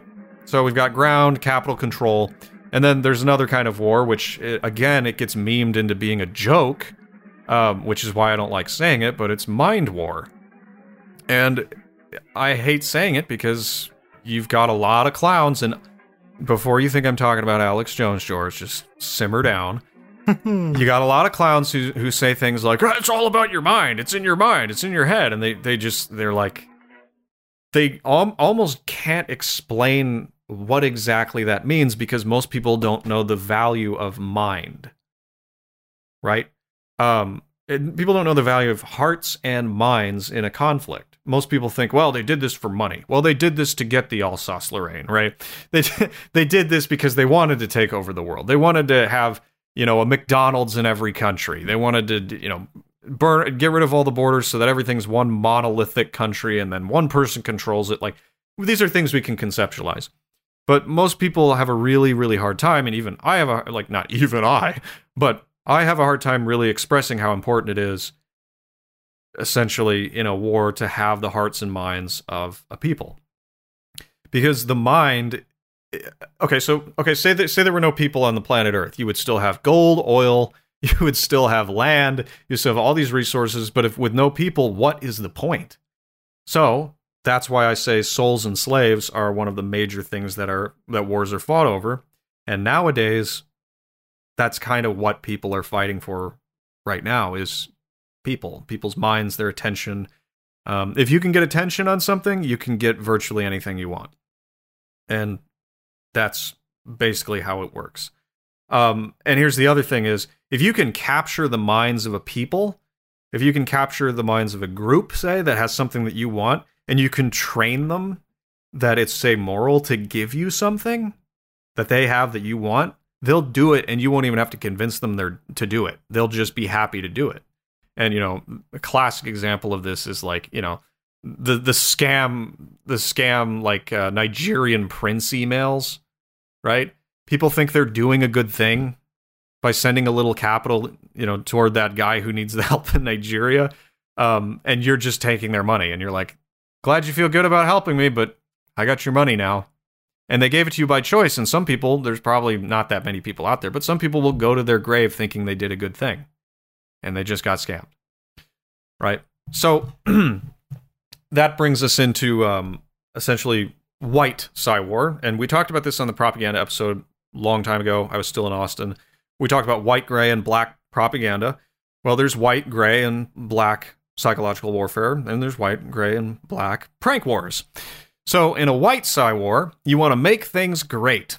Um, you you know a good picture of this would be like an idealist who comes out and says, "We've had enough of them, and they're terrible, and not us though. We've got we're gonna make things amazing. Like it's we're going to have all the factories churning out products and we're going to have you know infrastructure we're going to fix all the potholes on your street and you're no longer going to have to work three jobs at three different fast food restaurants at all hours of the night in order to make ends meet. You say and we're going to do it and we're going to do it now. And a lot of people if they're suffering will go i want to hear what this guy has to say. And if he says the right things if it's say it's an authoritarian we'll just use that as an example. If he says the right things he doesn't have to force people to give him money they'll give him money. They'll give him their attention. They'll give him the, their mind. That's the resource that you get in a white Psy war. And in a white Psy war, the assumption also is that that authoritarian or that person or that, you know, person, that thing that's standing up against all this horror is actually the good thing. They actually are going to help you, right? It's not a it's not a false lead. It's a good thing, right? This person wants to help you in our scam world of today, this rarely happens. But if you can prove yourself to be genuinely good, if you can prove that you have a good plan and you can convince enough people to follow you, people will let you sleep on their couch or downright move in with them if they like you enough. The best resource that you can have isn't money, it's influence. It's do you have friends? Do you have people who listen to you? You can borrow money, you can borrow ter- territory. All you have to do is get command of the people. And hopefully, when somebody, you know, if somebody ever does that again, which I doubt as a cynic, um, hopefully somebody like that or something like that could could actually do something and not scam people in the end, which I I have yet to see that ever happening. And then there's of course Gray Psy-War, um, where you annoy people. you just you just like keep knocking on their door, right? You're like, I know you rejected this sale, but I'm just gonna keep knock, knock, knock. I want to sell you some real estate. You know, do you ever see Glengarry Glen Ross? No. It's a movie about salesmen. It's play too, but the movie's better depending on who does the play. Aha. Um, basically, that movie's about: Are you going to keep knocking on the door, making the calls, even if to people who are frustrated with you, to see if they'll reward your persistence, or will you just give up? Well, in a gray psychological war, basically you annoy people and because who want to be left alone until they give you what you want just so you'll leave them alone. Right? So you just want to annoy people to the point that they want to shut you up. for a little bit, and then you go back to doing it again. You know, they think they got rid of you, they get rid of you for a couple of months, and then you show back up and you say, Hey, you remember that deal? I got another one. And then they're like, Ugh, I know the only thing that stops this guy is to give him my money to buy some land or to keep him leading along, and eventually he's going to ask for a sale, and you know, I don't know how to say no. You know, can't get rid of him. That's what gray psychological warfare is, and it's it's basically you know, ag- agitation propaganda or agit prop in all caps as they call it in the biz. It's to keep you just pissed off enough that you just say whatever you want. I'll make my profile picture on Facebook, you know, a French flag or whatever the hell they did years ago. I'll do this, just don't bother me, right? You don't really care, but you kind of care because they're making you care, right? That's kind of what the vote thing was. Not to get unpopular, but they just, they just, uh, this is just like, uh, get out and vote. It's like, who, who for? And they're like, we don't care, just, just vote. You're like, why though? Why do you care? like you're not going for a candidate? They're like, I don't care. It's going to be in every ad and every website, and it's not going to be on every street corner. We just want you to vote. Which is weird, but that's an example of, you know, gray psychological warfare. It's just like they're going to bother you until you do it, right? And I'm not saying there's anything nefarious there. I'm just saying that's an example. Now, a black Psywar, and it's considered a black op in all, all caps. They're very scary, very cool people. Um, in a Black Psywar, you basically, it's pretty much what you think. You oppress people to the point of complete subjugation and surrender. Um, you have to really just hit them all day long with, like, you're bad, you're bad, you're bad. And the only thing you can do to absolve yourself of this sin that I invented is to do the thing that I tell you to do. It's a very abusive thing for a, for any corporation or government to do. Um, but if people need you, you can do it to them all day long. Um, and it it works best. I wrote it only works, but it, it actually only works. It actually works best if they think you're on their side. So if you say this is a, this is you know I, okay, I'll just use the the classic preacher example. I'm a sinner too. I've done this terrible thing, and I know nobody wants to say it, but I have. Um, you know, and you know you've done it too. And you if you have the courage, you'll stand up right now and admit you did it. And you know, I can I can remember back in back in the old uh, Christian summer camp days, they did this with porn.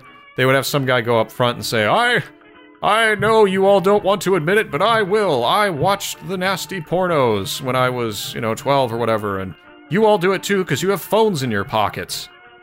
And they say, "Now stand up if you want to absolve yourself of this, of this sin." And you know, you do because you're like, if I'm sitting, everyone's gonna like it's really awkward, but that's kind of what it is.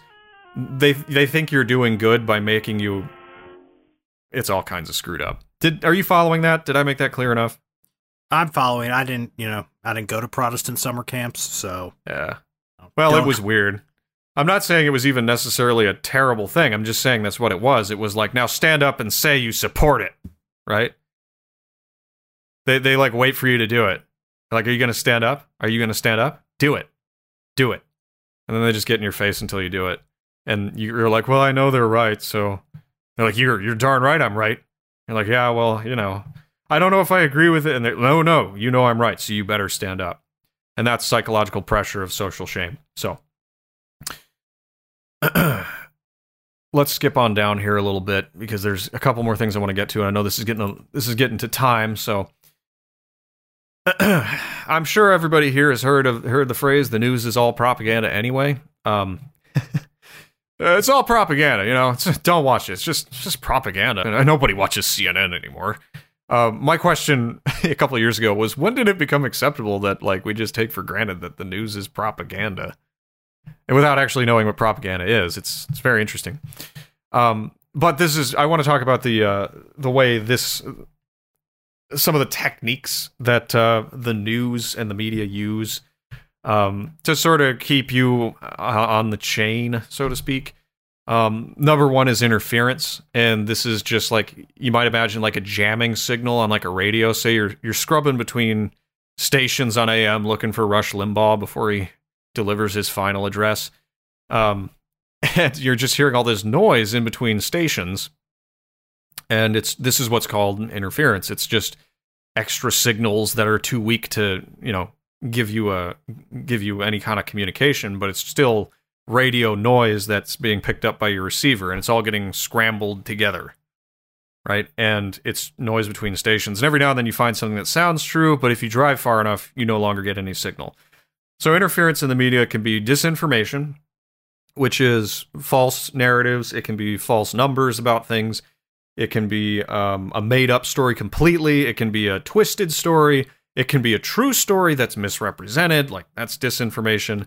Misinformation is like information that's not complete, um, or it's information that's um, not quite geared toward an end, but it's, or I'm sorry, that is geared toward an end that's not true.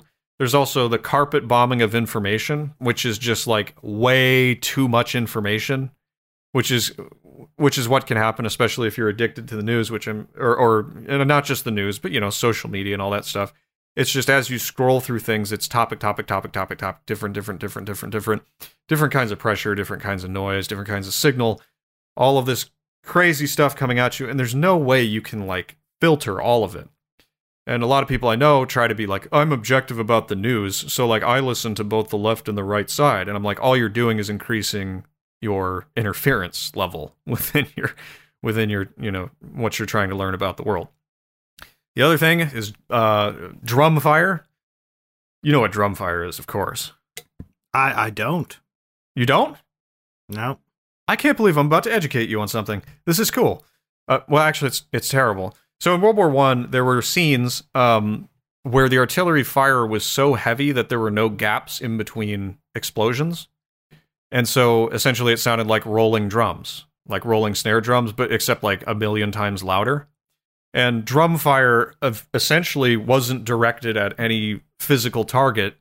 Um, it was directed at a an area with people in it, and it maybe didn't kill a ton of people, but it definitely destroyed morale. This is where you get those crazy eyes and all those photos I mean, there are a lot of reasons to go crazy in World War One. Don't get me wrong, but Drumfire, you know, had people like tearing off their clothes and running out into the open naked, screaming like that kind of that kind of horror. And Drumfire could go on for weeks at a time. And there's pictures of the piles of spent artillery shells from these barrages, and they're like mountains of canister or shells.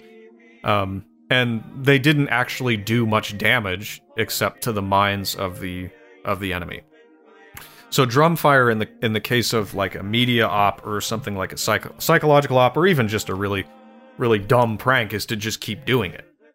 Right? So you see the, like a compilation of of that guy walking like a guy walking through um what's that saran wrap that's put across a doorway and he doesn't see it and he just keeps seeing it and every time he runs into it he gets more and more frustrated that's what the media's been doing to you probably your whole life. It's just think about this, think about this, think about this, think about this, think about this. And if you don't think about it and you go, wait a second, they go, why aren't you thinking about that? You're like, well, I guess I'll start thinking about it again. And you're just the idiot who keeps running into the saran wrap over and over and over. And the more frustrated you get, you know, are you going to keep walking through it or are you going to just throw out the saran wrap? you know what I mean? So, anyway, um, Drumfire in media is just they. It's like bright red headlines. It just hits you again and again. Um, it's you can't think about anything other than this, or you're bad. That sort of thing, right? You have to think about the economic situation right now all day long, and if you don't, you're bad. That kind of thing. It's really, really pathetic, but it works really well on people who don't know what's happening to them. Um, then the third thing is we did talk about we did talk a little bit about the shill when we talked about um, what uh, the guy in uh, Office Space with all the flair on his apron. He's totally a shill. He's like, "Yes, this is great. This is what we're all about. I'm totally down for this. Like, why aren't you putting more flair on you?" Um, now shills, everyone, oh, he's a paid shill. Not always. A lot of people are shills just because they really are the true believers, right? These are these are the people who you know, the sort for example, the women who believed that the war needed to be fought so hard, like they needed protection, that they would go around and put the white flowers on the the guys who dodged the draft or didn't go or had a religious exemption or something like that. That's an example of a shill who doesn't know they're a shill. Um, these are I call these the battle droids of war because they basically connect to a larger message and that's what drives them. So when you run into people who are essentially just all about one thing and if you try to change their message they get mad at you, that's a that's an un unbeknownst shill. That's somebody who doesn't know they're doing it. Um, it's sort of like uh, you you can get people to advocate for your thing, but let's let's let's get even let's go back to the church thing because I I just I know that's going to hit with a lot of people. So this is the guy, you know, the people who line up on the stage with the healer. You ever see these these Protestants on TV who are like, and I cast out this, this demon that's in you, and the people like act all shocked and they fall back, and people catch them and they're like, I'm healed, right?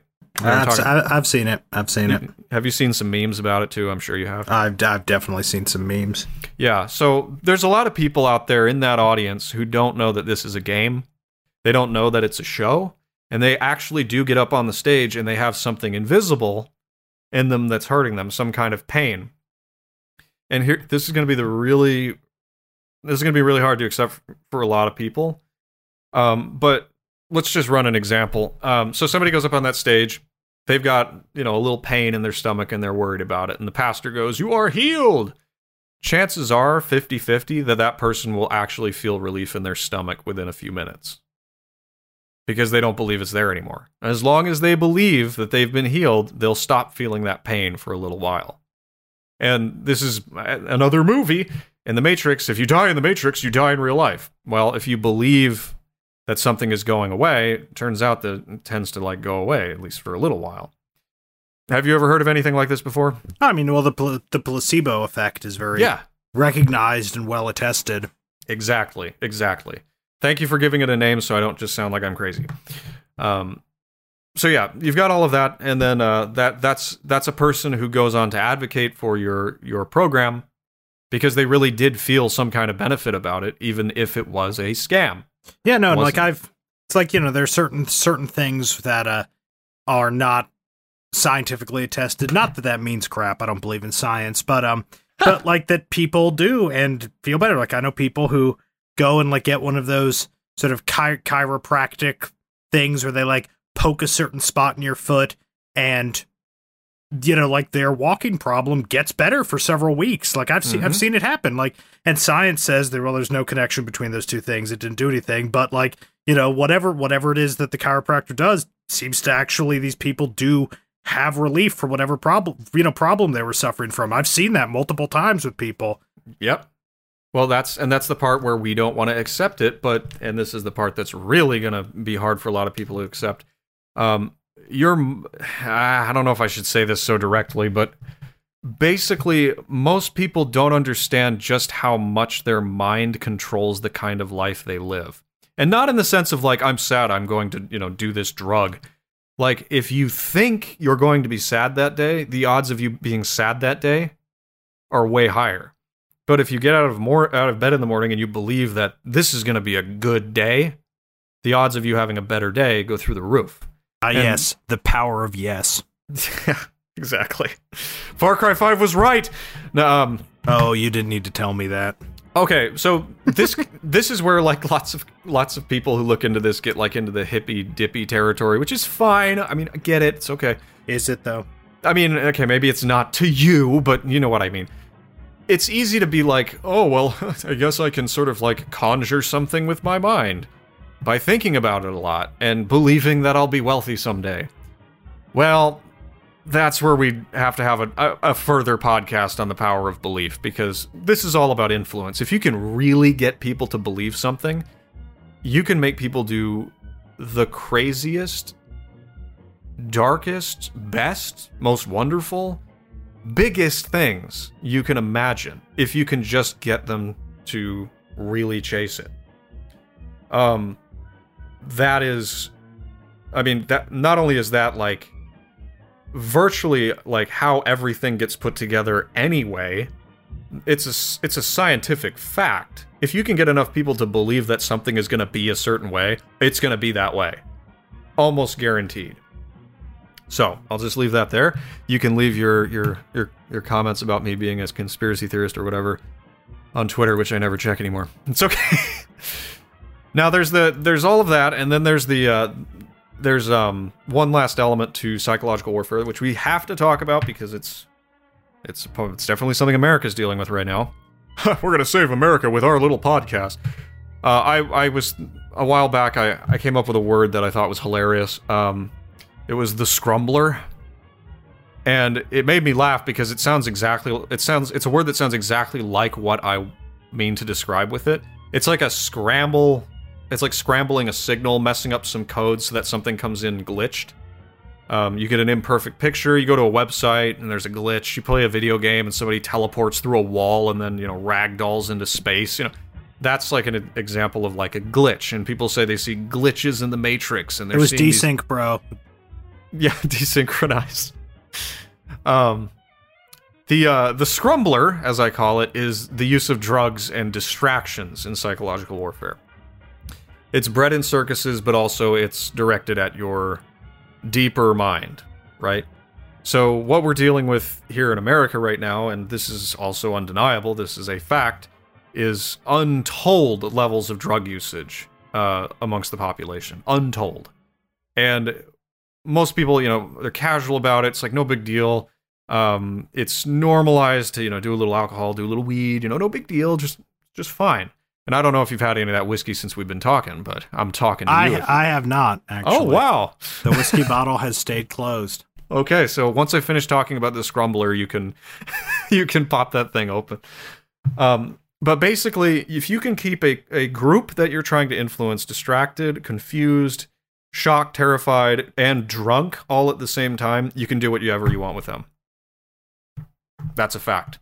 If you can keep them fat, lazy, complacent, uh, drunk, uh, watching porn, watching movies, watching you know, like distracted all the time, and I don't mean there's I'm not I'm I'm not a prude. You can do whatever you want with your life. I'm not telling you what to do. I'm just telling you it is a it is absolutely a doorway that you know people who are interested in doing things to you will use to get you to do the things they, they want you to do. Is that fair? I'll, allow, I'll allow it. Okay. I'm not trying to sound like I'm not trying to make this scary, but it is what it is, okay? This you can do the you can research it yourself, you'll just find the same things I found. Maybe you'll think I, you can th- say I'm wrong all you want, but it's, it is the way that it's it's a known tactic. Let's put it that way. And here's something I found on Wikipedia that made me laugh. Um, it was on the the PSYOP page, and this is hilarious. This is a this is un this needs a citation, which is why I want to debunk it immediately. It says in order for a psyop to be successful, uh, they must. I'm sorry. In order for a psyop to be successful, they must be based in reality.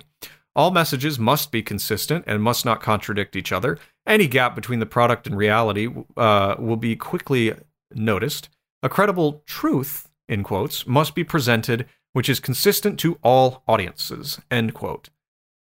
Now, what they're saying there is that if you want to run a psychological operation, you have to have that thing tacked down tight, right? You can't have any conflicting information. You can't have anything that seems weird or off. And if any, like, this is absolutely false. Psyops don't have to be grounded in reality. Um, pranks don't have to be grounded in reality. You know, it's like there has to be there has to be some truth in the prank for it to work. Wrong. That's like you know, it's like a what was that classic prank? Um, it's like a, it's like a lottery ticket, like a fake lottery ticket. There doesn't have to be any truth there, right? It just just works. It's just a joke. Like somebody scratches off, they think they won, and then it's it worked. It's just, they're kind of demoralized now because they didn't win the money, and then they're mad at you because you gave them a fake lottery ticket. So it is false that psyops have to be based in reality. You can just make shit up. Uh, and you can get away with virtually anything, especially if your audience is far enough from reality. Say they're drunk, or they're high, or they're sexually distracted, or they're LARPing as, you know, an ideologue or something like that. They're pretending they're going to save the world. You can tell them virtually anything because they're in a high excitation state and they will almost always believe it. You wouldn't believe what people can get away with when they're talking to an audience that's excited. And there's a guy I would recommend people look into named Dolf Zillmann who wrote about this in the 60s, uh, 60s, 70s, and 80s. He was born in 35. He's from Poland. Um, but he worked for, um, let's see, what was it? Well, he was an academic. He came up with what's called the excitation transfer theory, which is basically that if you're excited, you transfer that excitement to other things. Um, and I've talked about this many times before on the show, but here's a name you can go look into.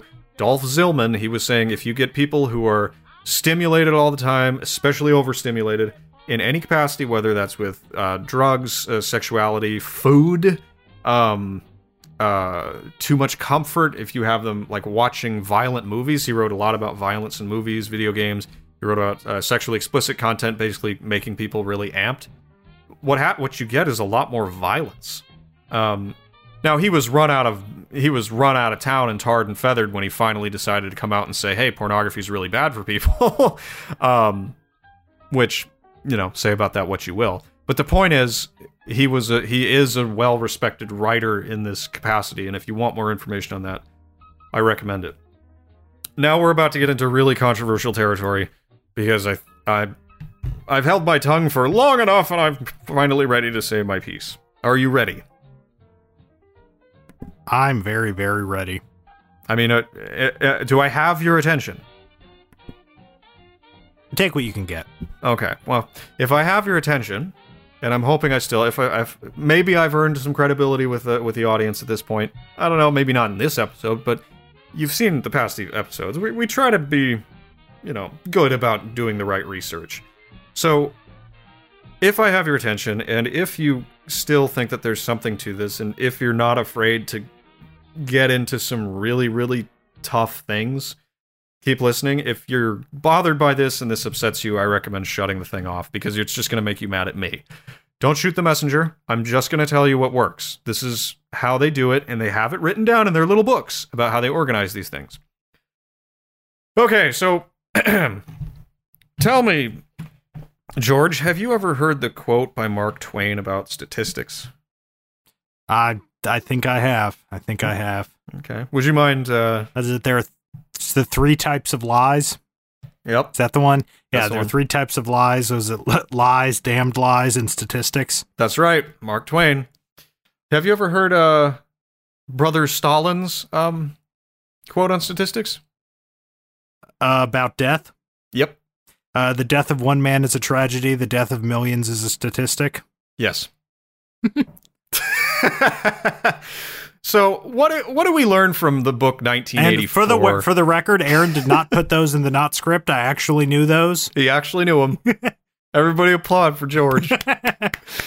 so, did you ever read 1984?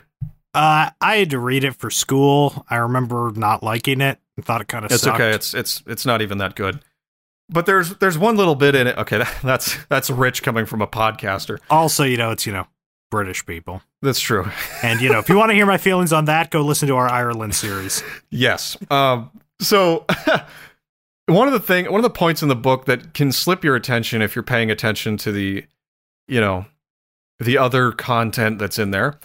Um, one of the things that can slip your attention is the statistics being used in the book, and one of the things that the the uh, Ministry of Truth controls in uh, in that you know Orwellian nightmare is uh, the number, the production numbers for that week. So they put out a newspaper every day, and they say we produced six billion, you know, pairs of boots this week at such and such factory in such and such territory. We also overproduced chocolate last week, so we underproduced it this week, and that's why your ration will be smaller this week. Right? Are you tracking with me? Do you remember any of this? Uh, yeah, vaguely. Um, Okay. What was it? Victory gin? What was like the weird, Yeah. awful alcohol they drank? Yeah, Victory Gin described as oily by Winston in the book. Um, yeah, so that's one of the things that when you're reading this book, you're like, oh my god, like okay, so obviously, you know, because Winston, he said, they say we produced 50 million pairs of boots, and he he looks down his, at his own shoes, and they're worn out and tattered, and he's like, where did those boots go? And it says we produced 100,000 packs of Victory cigarettes, and he looks at his pack of cigarettes, and like one of them, he like looks at a cigarette, and all the tobacco falls out the end of the paper because it's all dried up um, and old. And he's like, well, these statistics aren't matching what I'm seeing in reality. And that's kind of the point of the whole section is you can just fudge the numbers or just invent them completely if you want. Which is why we have to talk about numbers and one little uh, psychological tactic called big important number or bin for short. I'm sure you've never heard of the big important number tactic. Of course not. It's not like you talk about numbers all the time. Okay, um, eh, yeah, it's true. 33 Illuminati confirmed. Okay, so the use of numbers, statistics, and things of that numeric nature used in headlines, studies, and reports are frequently presented without context. And this is where I'm gonna I'm gonna rub some people the wrong way, but I just want you to try to stick with me, okay? Just try to back up, don't get mad, breathe, and try to think about the number of headlines you saw in 2020 that were just numbers, okay? I mean, it was like numbers all year long, right? And I think maybe the least controversial thing I can say is that it got kind of ridiculous how people kept saying numbers of ballots, votes, paper ballots, mail in ballots, paper votes, ballots and votes that fell in a river, votes and ballots found in a closet, the number of infected nonviolent protesters carrying ballots to the emergency room who also fell in the river. It's just numbers, right? It's just numbers, numbers of things. And when you back up and you look at it from a perspective of this is an operation of some kind, the numbers might be real and they might not be real, but did you count them? No. You're trusting the person who counted them, and that's my question. Who's counting the counting? Right? And you can push that back forever.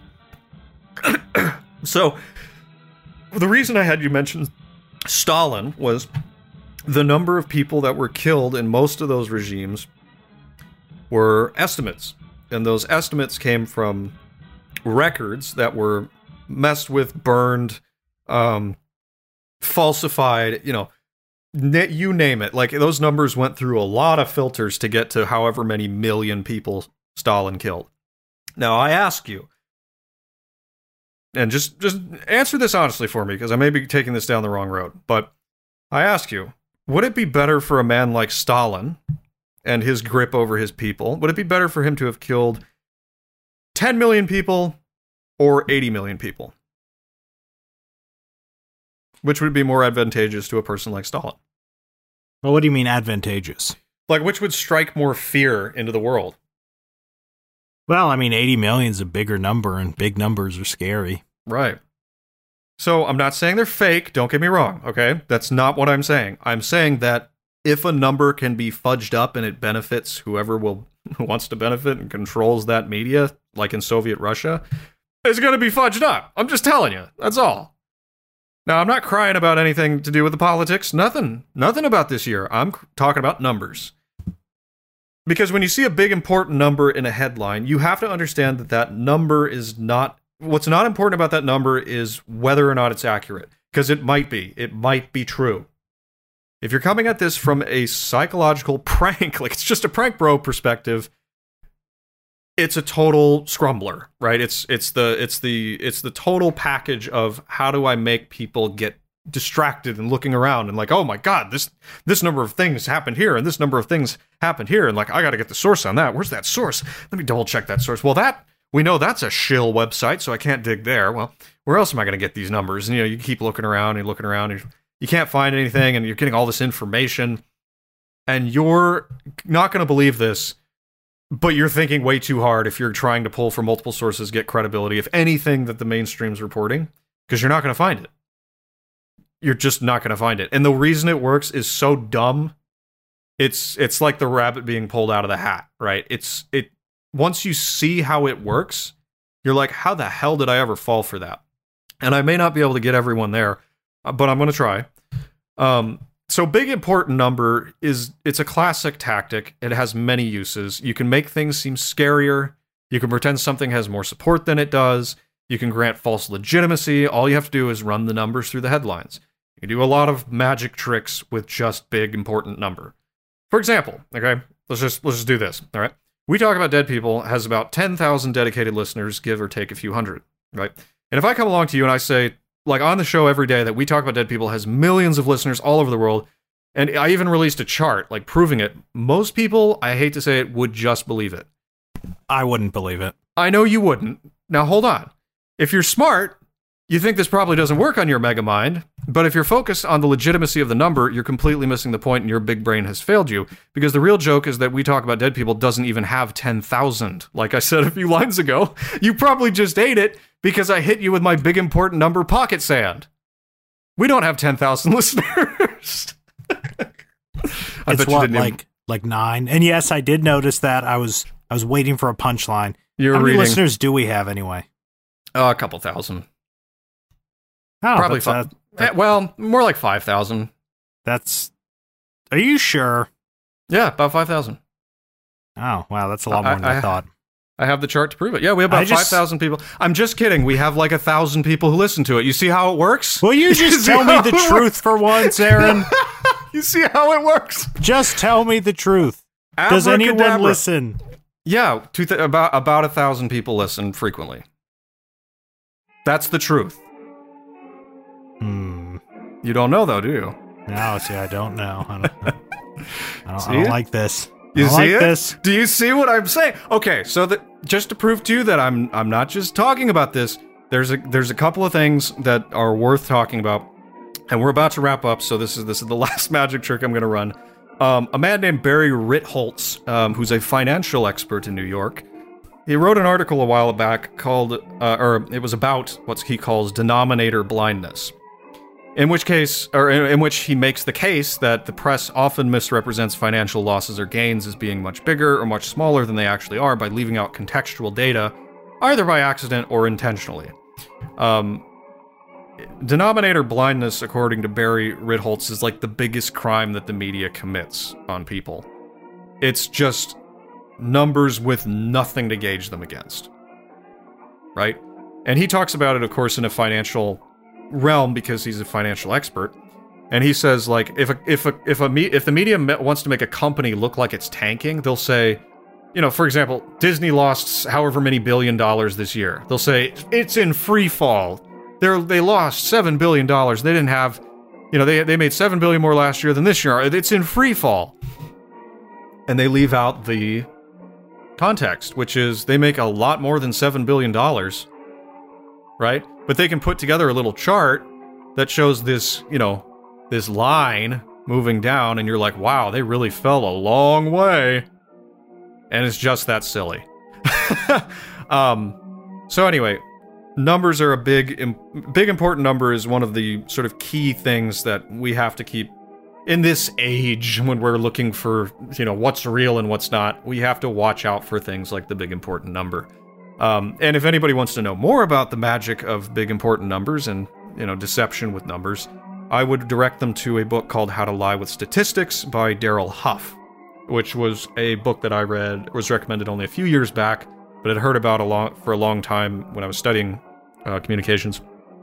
You can make numbers say anything you want, and if and it's not that numbers are useless, but the thing that frustrates people like Barry Ritholtz and other financial numbers people more than anything is when they see a chart and they know it's fake. It's sort of like when I see, um, you know, something that looks like it's real being posted around, like, oh look, this happened here and it was really chaotic, and you can tell it's real because the camera's shaking and it's blurry. And I'm just like, that's that's got all of the hallmarks of being fake because I know I know visual media, right? And so it frustrates me more than anyone else when I'm seeing all of a lot of people go, "Oh, it's real, it's real," and I'm like, "It's really not." And they're like, "No, it's real, and you're crazy, and you're just, you know, you don't believe." I'm like, "It's here's why it's here's why it's fake."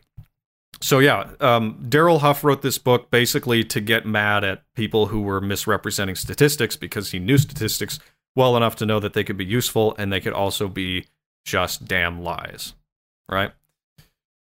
Now, I don't have too much to cover uh, left on this, but I just wanted to get this information out because it was really it was heavy on my heart, and I wanted people to uh, get a little context because 2021 is it's not going to stop, guys. It's going to be the same crap. You just have to get used to spotting the tactics and being like, "That's a tactic." And when you see a Soviet shooting at you, don't stand there and go, "Ha! I see how he's pulling the trigger, and now bullet will come out of gun and kill me."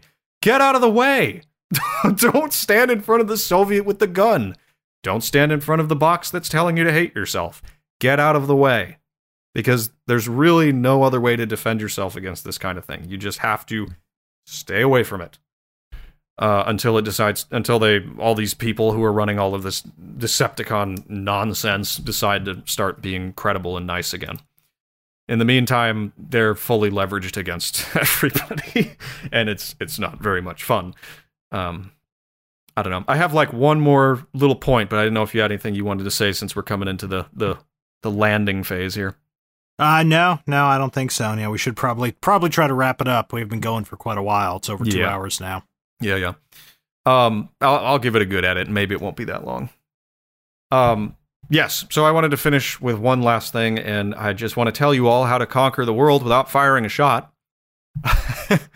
uh, capture the minds of most people in the world, get them to believe a thing, and then get them to ad- advocate for it, and you win. You can get whatever you want. It may take a while, but you can get you can get it. So yeah.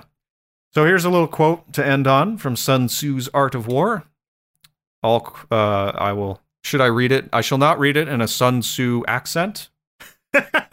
Though I feel that the way things are going this year, um, not even going to make that joke. In fact, yes, I will read it in a sophisticated accent.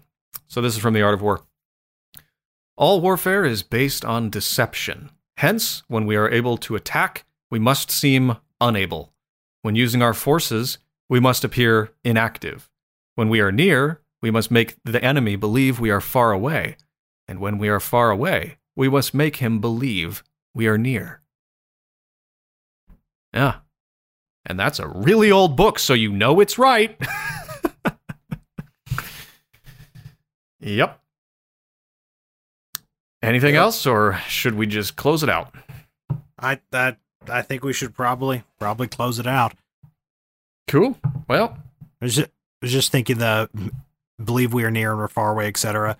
Wonder if that works with Google. Like, what if the one time they're not actually tracking you is when you're using Google search engine? They're tracking you through your phone and listening every other time, but they don't actually track you through their own search engine. dude, that's a whole another thing, and you are closer than you realize. you seriously, that's pretty much correct. Wow, look at that. The art of war. Yeah, Wow. yeah, yeah. You're pretty much correct. That is almost exactly how it works. But that's for another episode. And if we get enough positive feedback, if any, from this little uh, this little uh, essay, audio essay, um, we'll do another one. But I just really wanted to get this out because it was it was on me, and I had some information that I thought needed sharing. So there you go. All right. Well, thank you. I, I learned some stuff. Cool. Well, let's head to the surface then. Woo.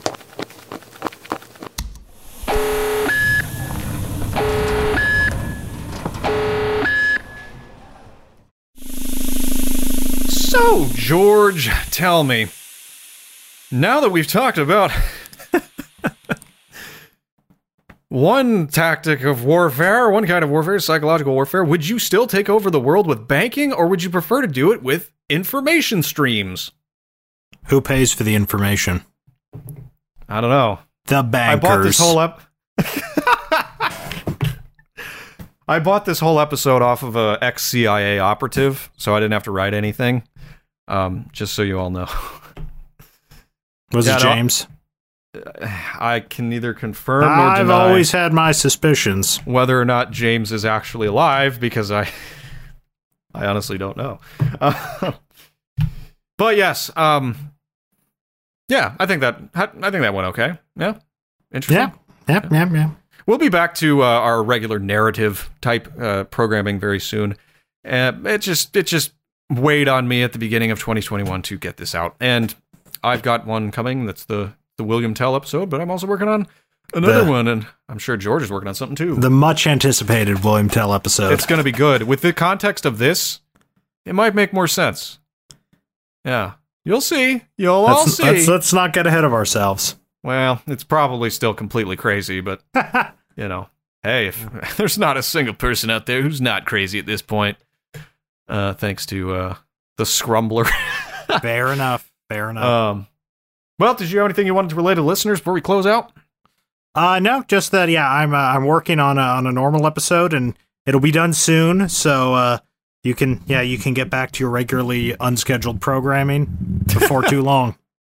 Yep, yep. Well, we're all glad you're here. Really, we're glad you're listening, even if there are only 500 of you. I mean, it's 1,500. I mean, it, we're all glad you're here, no matter how many. I've stopped listening. I've stopped listening. Good for you. You've learned. That's, the, that's how you. The only way to win the game is not to play. Exactly. We're all glad you're here. Glad to have our patrons still on board. You guys are awesome. Um, and we're gonna bring the show to an end for today. Back with more historical content next time on the pod. If you hate us, you're probably right. So consider funding the show by becoming a patron, joining our little golden horde on Patreon.com, or if Patreon is not your thing, you can always just drop us a teeny tiny tip in Venmo or a big one. You know, ten thousand dollars, fifteen thousand dollars. That'd be pretty cool. Our handle is at WTADP. Our cover art was created by Ian Patterson of Ian Patterson Illustration. You can view more of his wonderfully whimsical work at www.ipattersonillustration.com. With all that being said, we'll close out and let the sounds of the mainstream media play you out. Tell me lies, tell me sweet little lies.